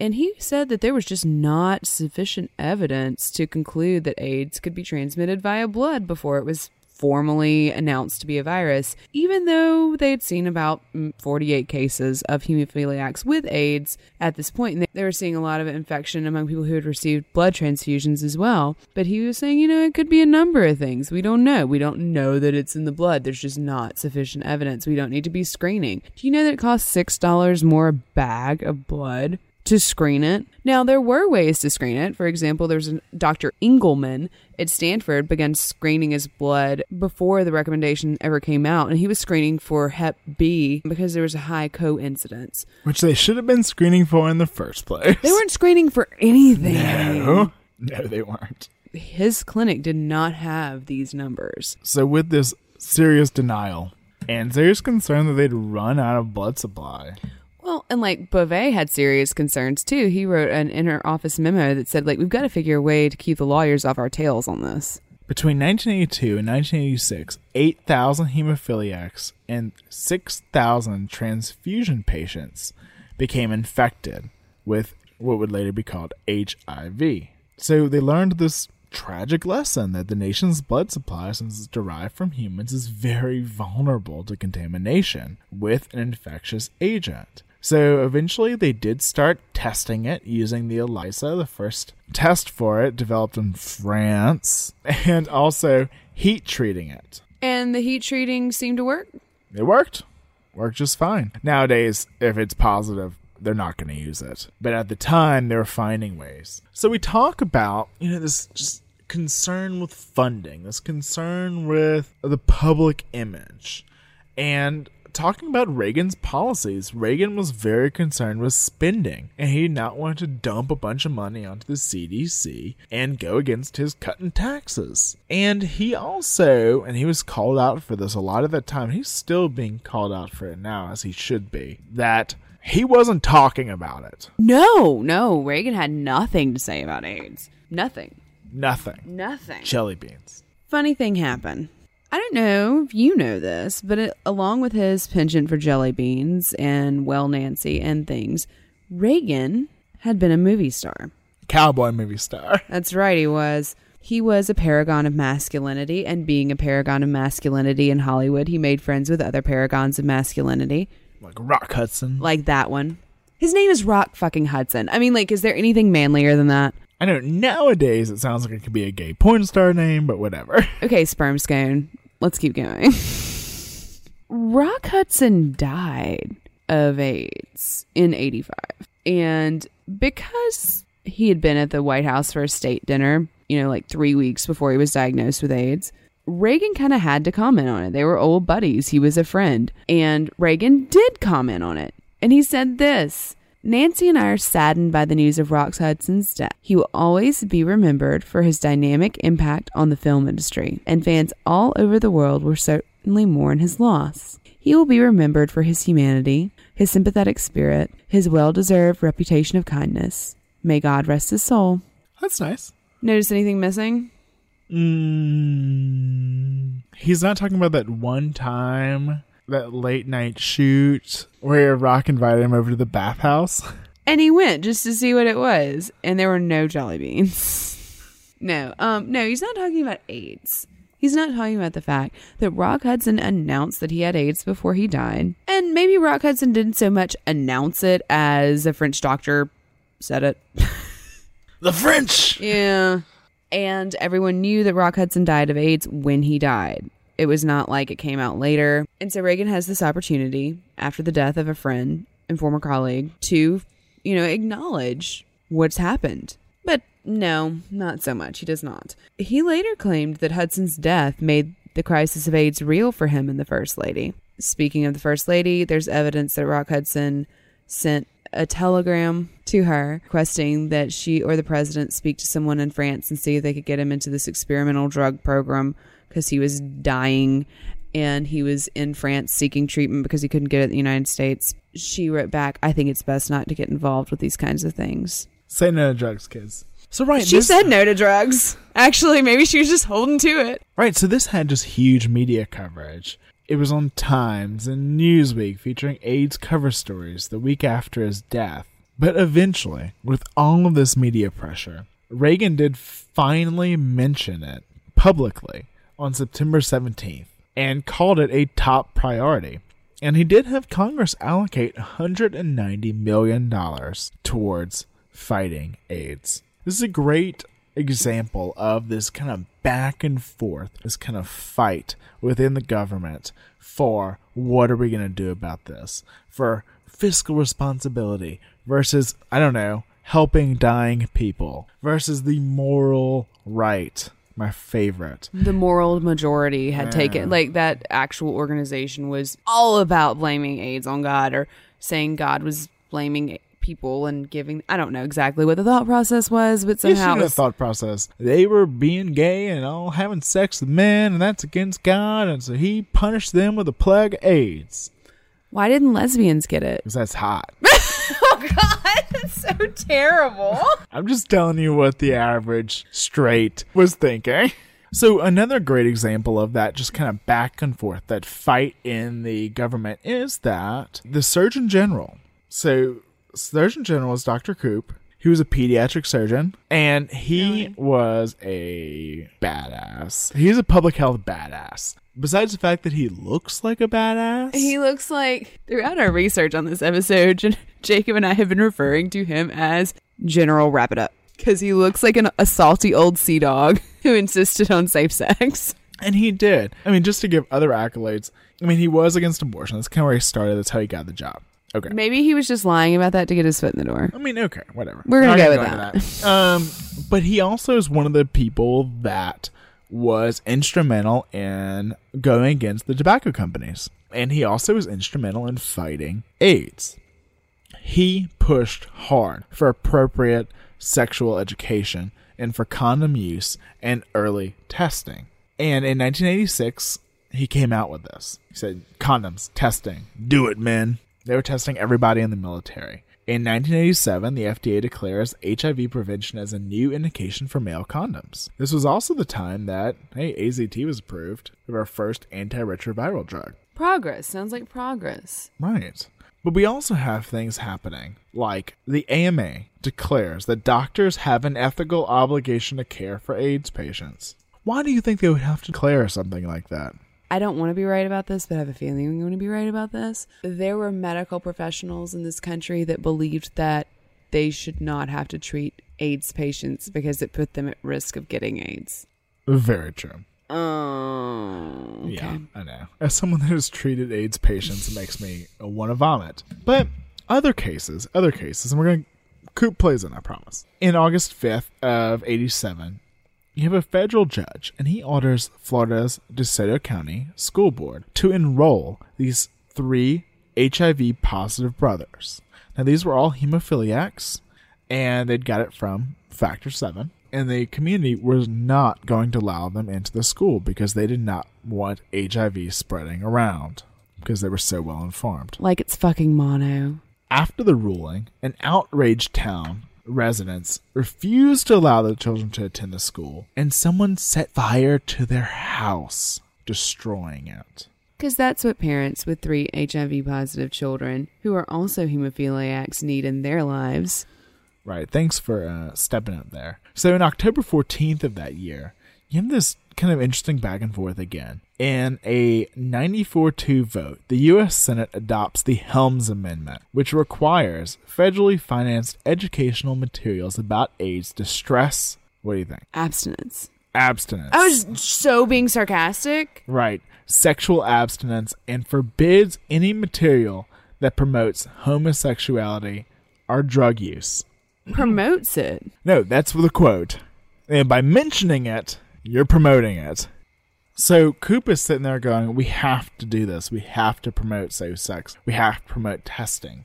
He's a pediatric surgeon. He is a doctor. He kind of knows what he's talking about. In walks the Secretary of Education, William Bennett. And he disseminates in his department the first major recommendations on how to educate young people to avoid the disease. This is kind of under that Helms Amendment. And I have a feeling I'm not gonna like Bennett. no. He has a 28 page pamphlet cleared by the White House and is a model of moralizing and seems mainly to be meant as a challenge to Surgeon General C. Everett Koop. Bennett's booklet suggests the schools and parents teach restraint as a virtue, downplays the use of condoms and sex, and does not even mention the importance of clean needles and injecting drugs. I want to give that man a high five. And by a high five, I mean on his fucking forehead with all the force in my body. So at this point, when this guy is making these recommendations, it's not as though AIDS is like under control and everything's fine either, is it? Oh, hell no. There's no way he can even think that. It's just that he would rather. No, this is the same year that AZT comes out. oh, God. So he would rather not teach sweet, innocent children about condoms because they're sweet, innocent children. You say this like this isn't something that we were discussing a few years ago. No, I mean, but like at the height of the epidemic, it, like when people are still dying in such huge numbers, how can that not inform your opinion? So there were assholes at every level of the education system. Let's take a minute to talk about a not asshole. Let's talk about Ryan White. He was a kid who was diagnosed at age 13 in 1985 with AIDS, and he was a hemophiliac, and he was kept out of school. And Smith, who was an official in his district, said, We are required to provide education, and he will receive instruction at home. My decision was based on the unknowns and uncertainties about AIDS and the inherent fear that it would generate among classmates. We are in the habit of keeping kids out who have communicable diseases. Eventually, it led to legal battles. I mean, this just shows just the lack of education that was there. People did not know what they were talking about because you have programs like Bennett's. We're like, hey, we're not really going to talk about it. It's like just don't have sex. Just don't be gay. You'll be fine. You're fine. Just don't have don't don't have don't have sex. Don't need blood. Don't be a hemophiliac. And you don't use drugs. And you'll be fine. Just say no.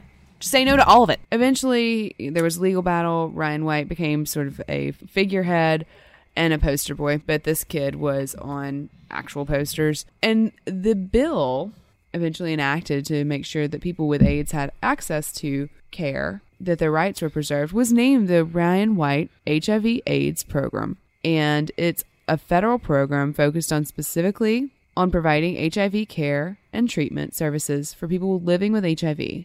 Working with cities, states, and local community based organizations, the program provides comprehensive system of care for people living with HIV who are uninsured or underinsured. A smaller but critical portion of the program is used to fund technical assistance, clinical training, and the development innovative models of care. The legislation was first enacted in 1990, and Ryan died in 91, I believe.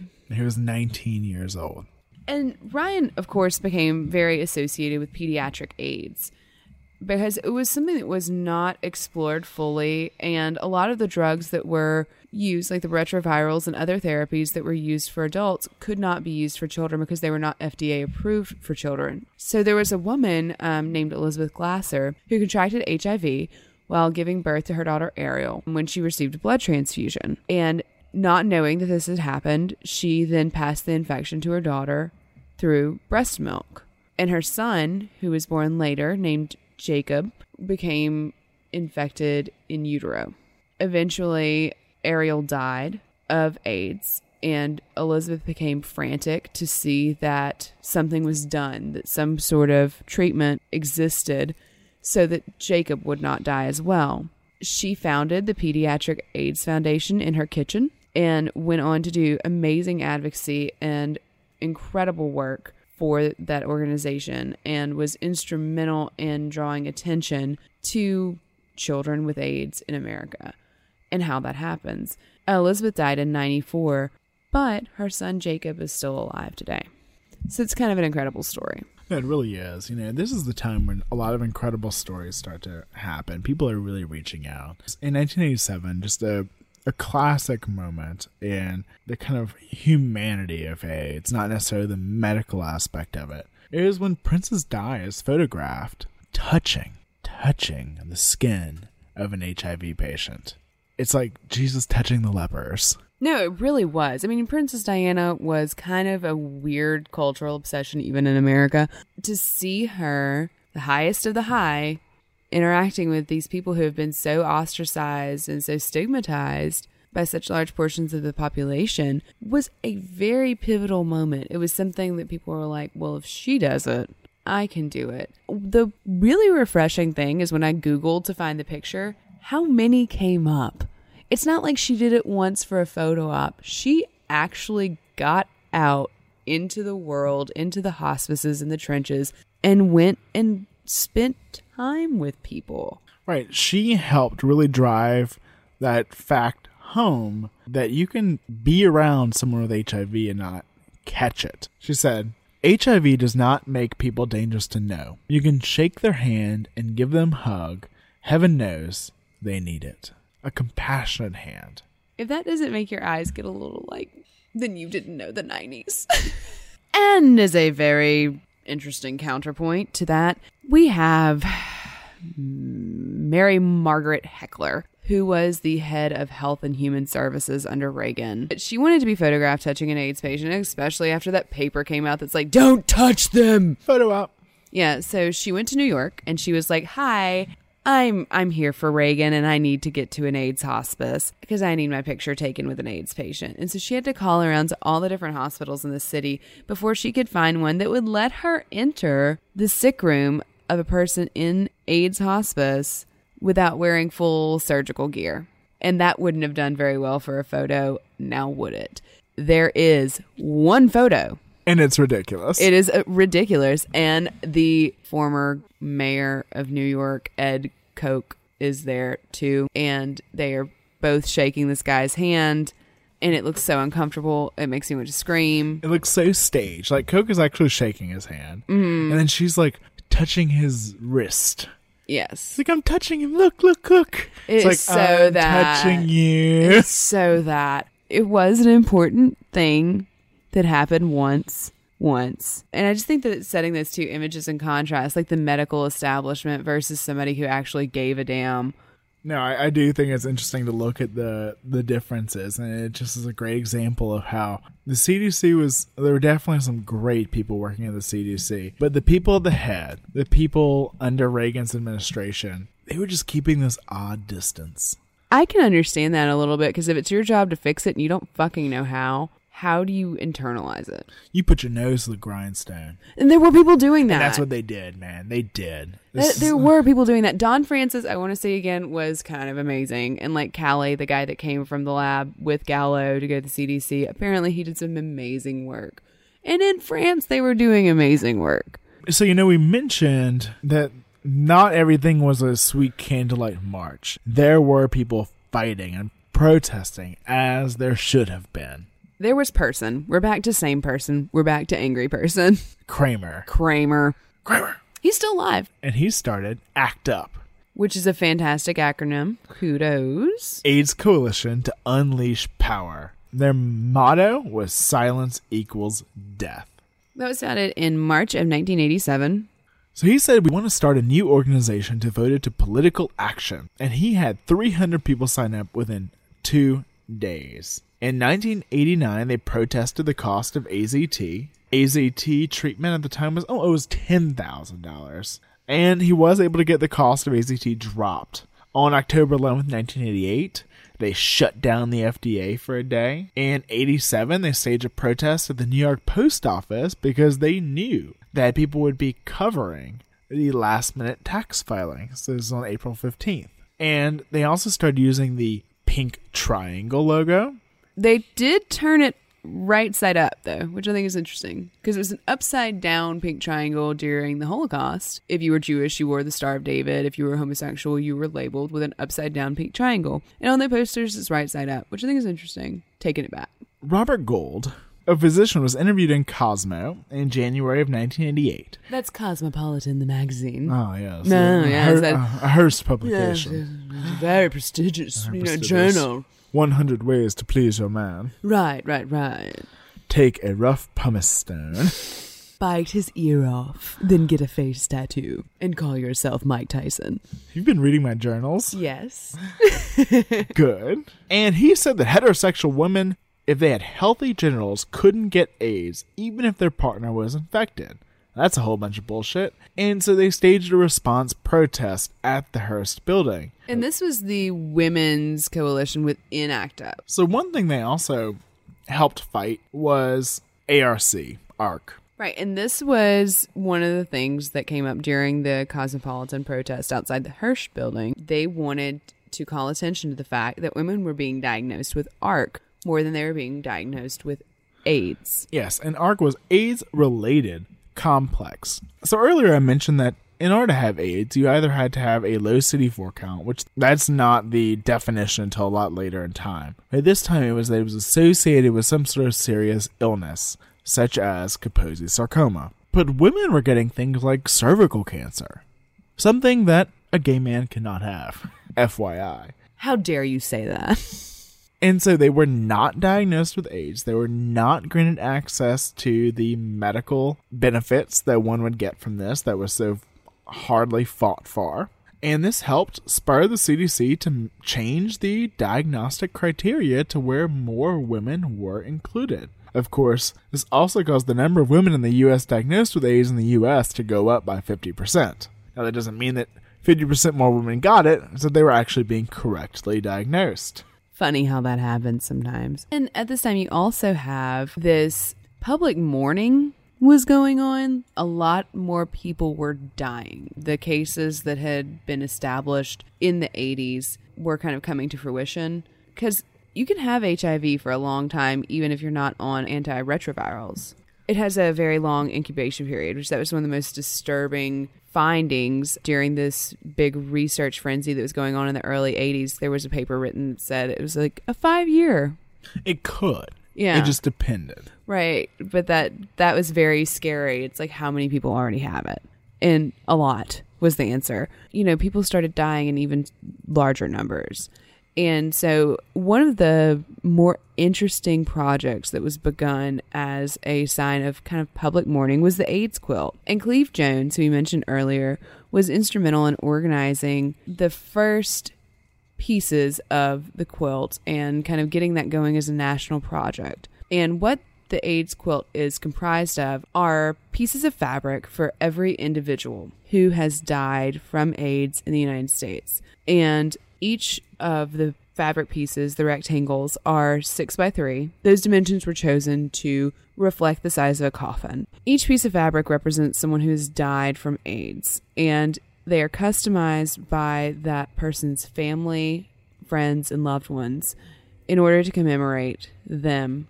For example, the, like Freddie Mercury has a rectangle on the quilt, and his is you know a guitar, and Rock Hudson's has a Hollywood star, and you know, some people put photos and people paint names and put symbols that are important to them and they commemorate this individual who's died. And so these are assembled into massive panels and each panel has about 8 people's rectangles on it.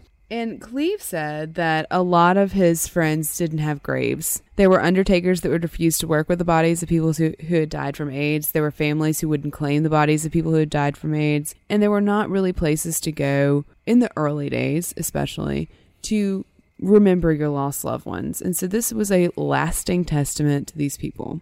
Eventually, 48,000 individual 3x6 memorial panels have been sewn together by friends, lovers, and family members. It was displayed on the National Mall in DC for the first time in 87. Yeah, and the last display of it before they kind of re-displayed it later on at an anniversary, it covered the entire National Mall. Now, if you've ever been to DC, you would realize that that is massive. The first time it was displayed, it had 1,920 panels, and that's just people who've submitted them. That is not a representation of every person. Like they're not including them. You, know, there aren't blank squares. Like these are just people who have made them for loved ones. I said today it's grown to have more than 48,000 squares, and it's part of the Names Project, which is out of Atlanta. And so it's currently housed in Georgia and it tours the country. So you can go see It's a very iconic image and it was a very powerful statement and it's a community art project, which makes it very interesting to me because it's it's material culture, which is part of folklore. And Yeah, quilting is a part of folklore. It's something that is mentioned a lot in reading. That is something because it's something that's passed on. Right. It's something that often tells a story. So it's this very colloquial, low grassroots expression. This is homespun, family, friends. It makes it feel comfortable and close. Right, so another case of just trying to bring this into the public eye. And there was more development from the kind of scientific standpoint. In 1988, they established the first needle exchange programs in Tacoma and in San Francisco. Yeah, really? and in San Francisco. And that was kind of Clinton's one like meh, downfall is he really did not support needle exchange programs, which should have. But I think that it's so hard to do that as a politician. No, this is one downfall. We're not going to talk about Monica. Okay. So also this year, our old friend Surgeon General Coop, Coop. he launches this amazing program. What like- does Captain Wrap It Up do? So he's like, fine, they're not going to let me do through the school system. I'm going to create a booklet called Understanding AIDS and mail 107 million copies to all of the United States. He snail mailed spam AIDS pamphlets to everybody. Everybody. it's the largest public health mailing in history. Admiral, wrap it up, you old salty sea dog. He's like, screw it, do it my damn self. Did he like hand deliver them? Like, like was he pony expressing them across the I think he had soldiers like handing them out. I love this image. So speaking of community outreach, that year you do have a World AIDS Day established on December 1st. And we are releasing this episode in conjunction with that. We are. In 1991, you have the Red Ribbon Project. But you know, even with some of this progress, we do have HIV cases rising. In 1989, we reported cases reaching 100,000. Throughout all of this, we have public figures dying. In 1990, Keith Haring dies. In 1991, Freddie Mercury dies. And we also have very public figures being diagnosed. I'm not a basketball person. It's never been my thing. I did not realize what a big deal Magic Johnson was. Oh, yeah, I mean, he's up there with Michael Jordan. Yeah, but like I didn't know that. I don't know. I, he was not in Space Jam. Okay, I didn't know. he was the three-time NBA MVP. He could do no wrong. He was idolized in in the basketball world. I assume there is one. I've heard of it. In 1991, he announced to the world in a press conference that he was HIV positive and he was retiring from basketball. And this is from an original response article that was written for the New York Times by a man named Michael Specter. He went out to interview students at high schools the day after Magic Johnson made his announcement and retired from the NBA in the prime of his career. One kid interviewed for the article says, He can be gay or straight, black or white. I don't care what he is. He's magic. And if he's sick, I want him to get better. Nothing else mattered yesterday as the students struggled to absorb the numbing new equation, one connecting the great hero with an unspeakable disease. Frightened adolescents jammed special telephone lines in a student health office throughout the day. The phones at the New York City Board of Education rang without stopping. Classrooms throughout the city turned into tear filled rap sessions. Clinics, already short of funds, reeled to crush inquiries. Right now, Many teenagers feel more vulnerable than they ever have before, said Dr. Alwyn Cohall, the chief of adolescent medicine at St. Luke's Roosevelt Medical Center, which helps run 17 school based health clinics in the city. They are devastated and afraid, but they are willing to listen. We better speak to them now because kids are kids and soon they'll put back on their Superman capes. Right, this was someone that everyone idolized, a hero that came out as HIV positive. It changed the conversation. And I think it's so interesting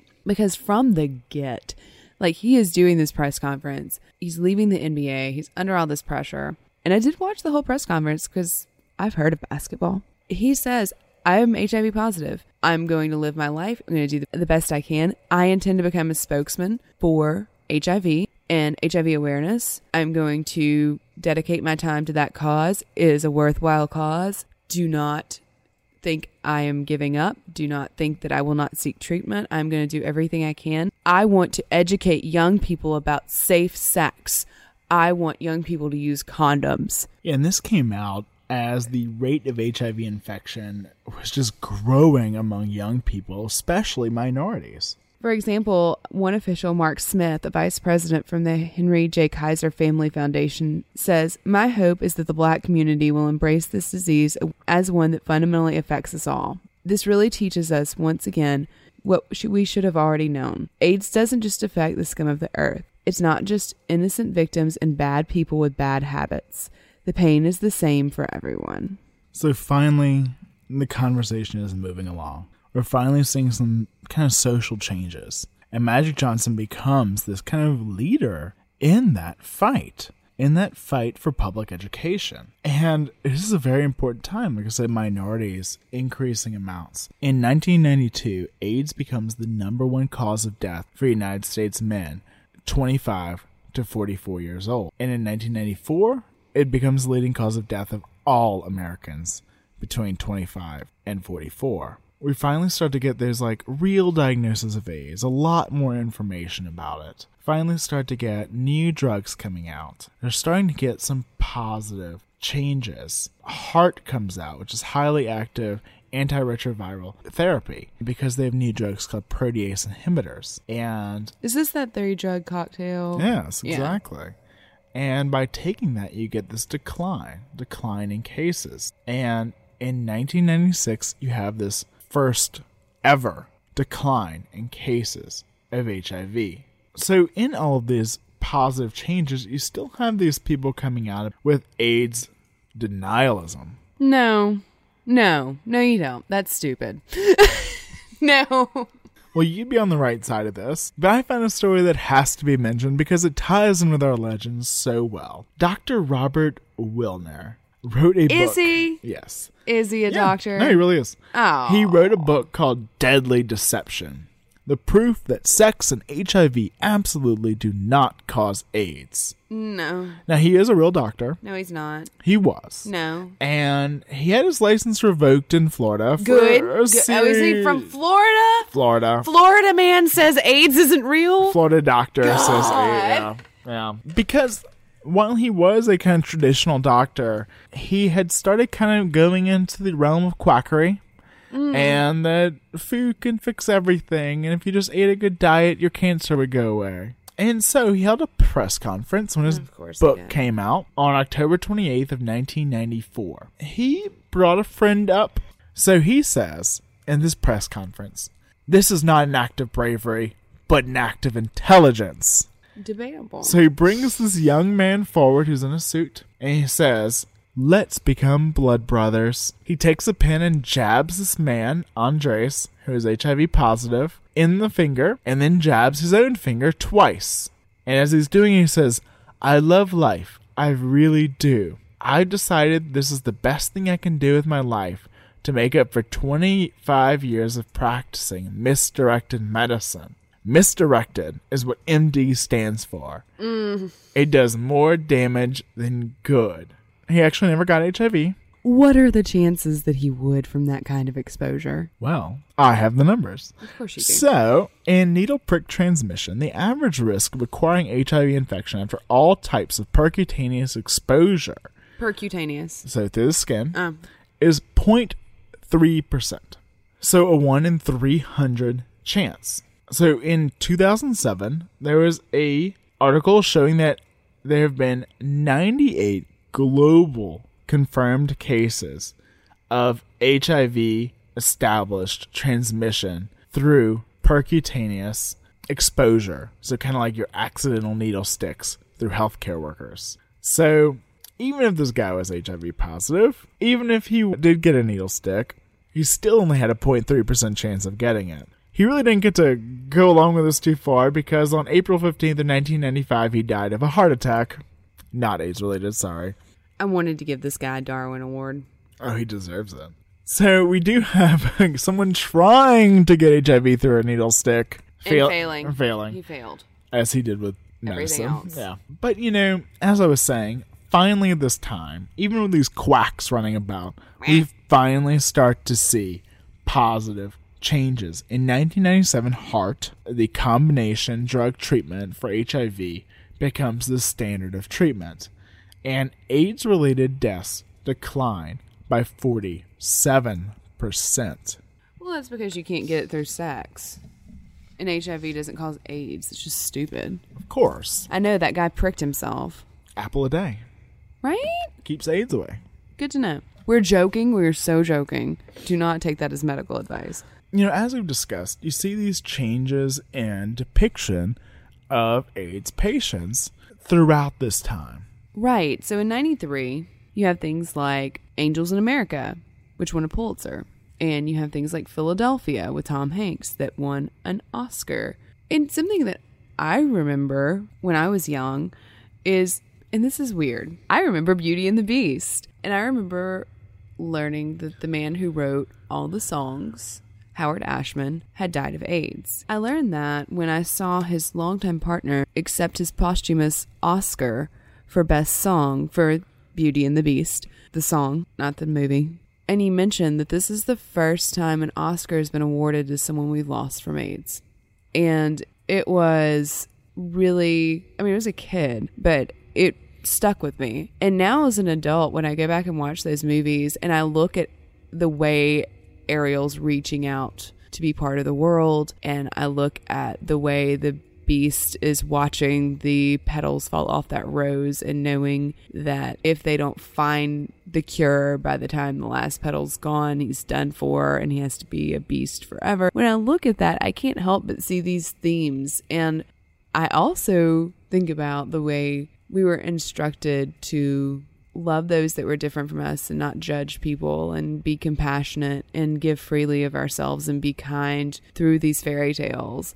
And I have to think that that informed my worldview in some way. And I kind of love Howard Ashman for that. Right, and he he died before he even got to see the movie. I mean, you uh. have to wonder if there was some kind of subconscious kind of idea, but that that kind of idea in media was just about. It was a, it was around.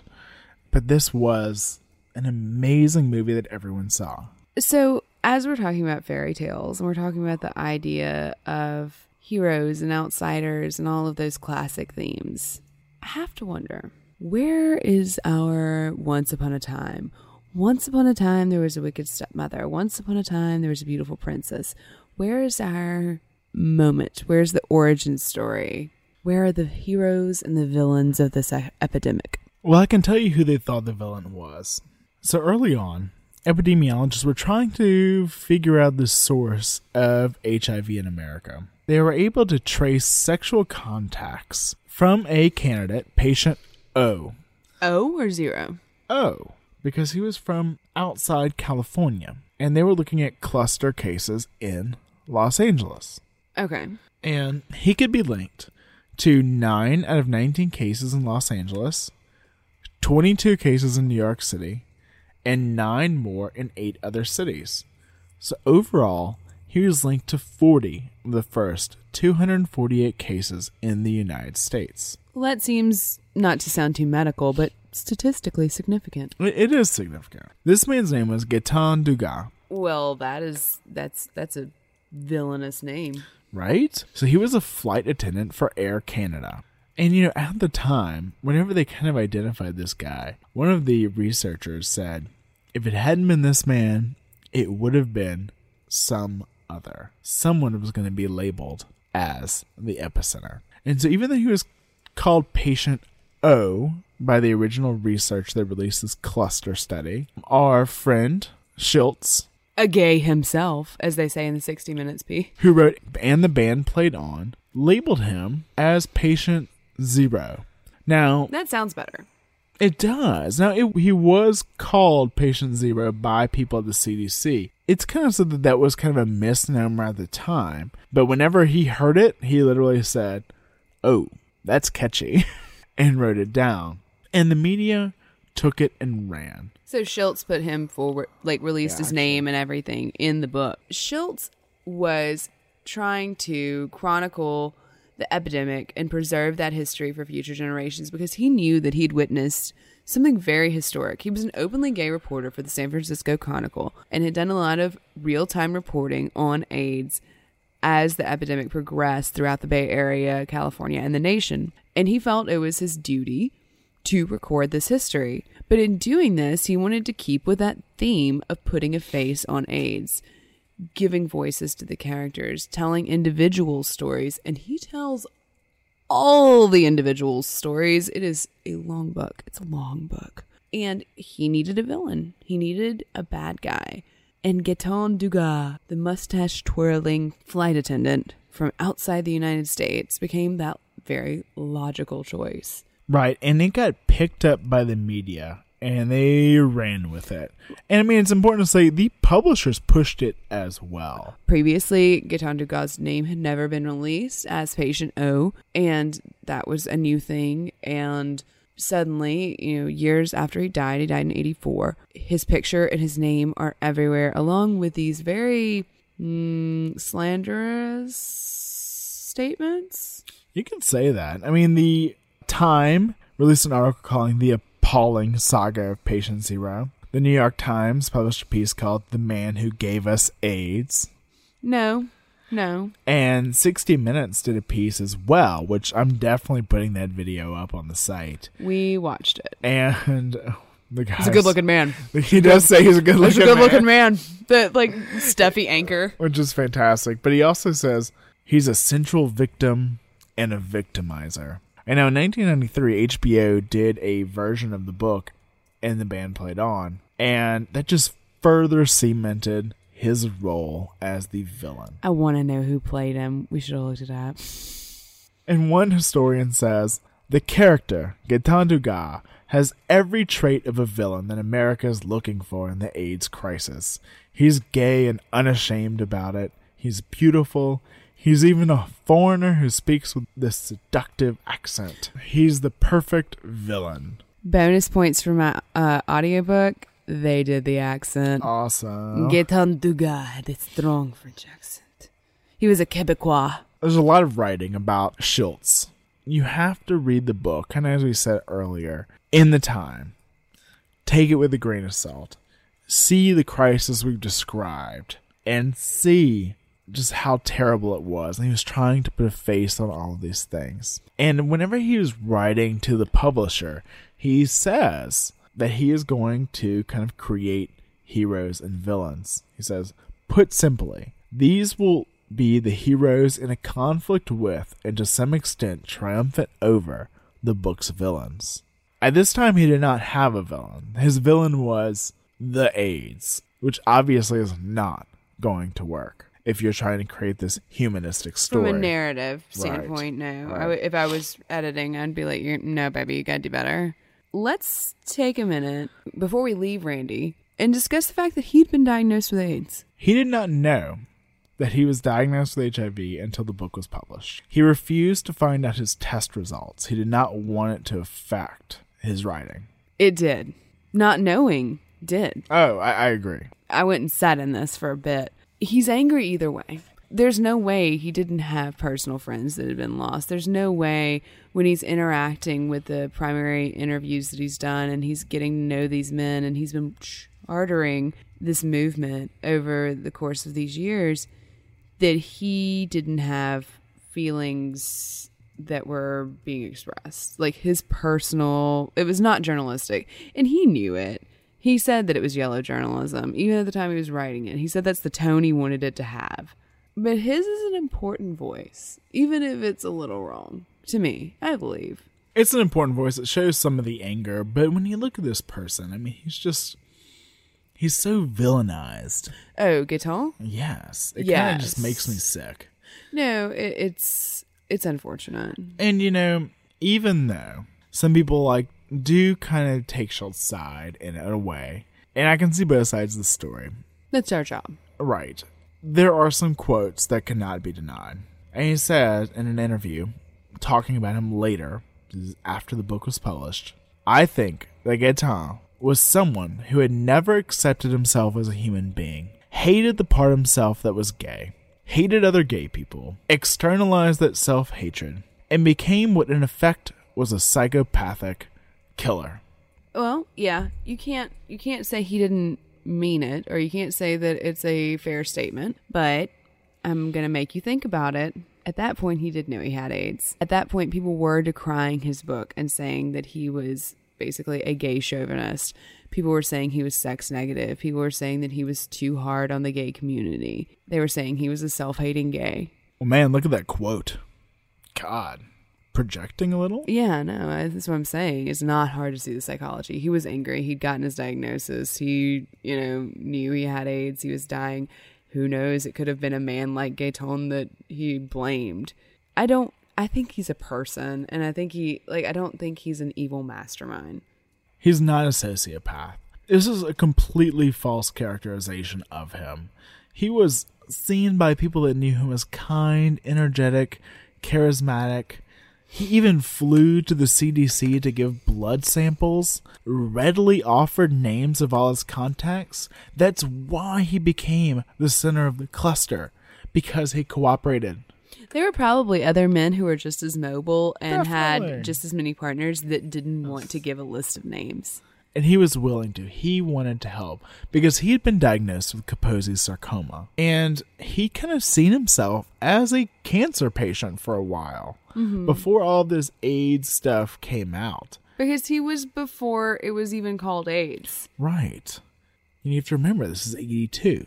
In that 60 minutes piece, they really definitely help villainize him. There's a lot of evidence suggesting that once Dugas kind of started to learn all the information as everybody else was, he stopped. He stopped having sex. He limited his contact with other people.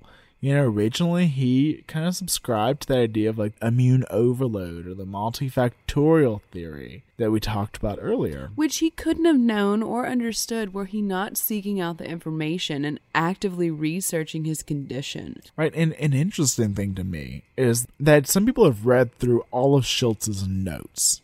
Right, because they're in a library. I think they're in the San Francisco Public Library. Original drafts and notes from his interviews will have these stories that do not go with the story he created for Gaetan, such as one where he was talking about somebody that went out on a date with him. And, you know, whenever they were kind of coming home, I think it was the kiss at the end of the night. A man with a hook. No. Ah. Gaetan kind of kind of hesitated and said, "W- "We can't. It won't work out. I I can't say anymore." But of course, that was removed from the final version of the story. Yeah, I just listened to that. It's not in there. He also volunteered at an HIV nonprofit prior to his death.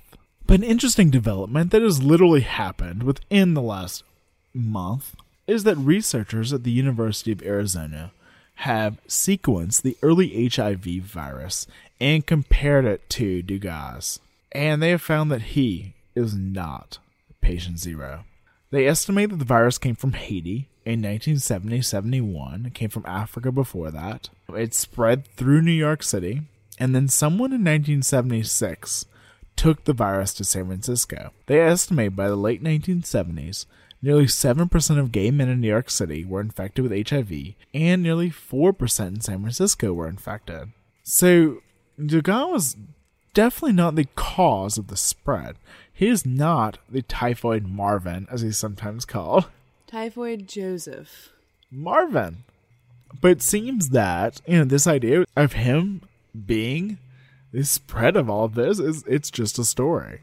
He was just one of many gay men that were doing what everyone else was doing. He just happened to get labeled and picked up and vilified Because he volunteered his information. because he helped.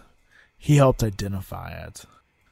So maybe at this time when no one understood what this epidemic was, at a time where people were attending three funerals a week and walking around like ashen skeletons on the Castro, where purple lesions were appearing without explanation, and people were angry and sad and scared, and no one was helping.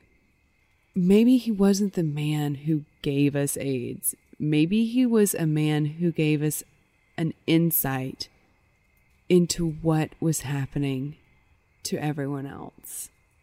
And the idea that we could blame someone as a villain in this time of innocence. As Merv Silverman said, a time when we're all innocent, a time when we don't know the horror that is to come. I have to believe that that's just a story. Yeah, I think that's just a story.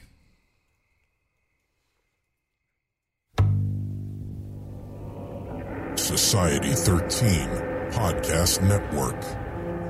Redefining podcasts. Society 13.com. I like to listen. Judy was boring. Hello. Then Judy discovered ChumbaCasino.com. It's my little escape. Now Judy's the life of the party. Oh, baby, Mama's bringing home the bacon. Whoa, take it easy, Judy. The Chumba life is for everybody. So go to ChumbaCasino.com and play over 100 casino style games. Join today and play for free for your chance to redeem some serious prizes. chumba ChumbaCasino.com. No purchase necessary. Void where prohibited by law. 18 plus terms and conditions apply. See website for details.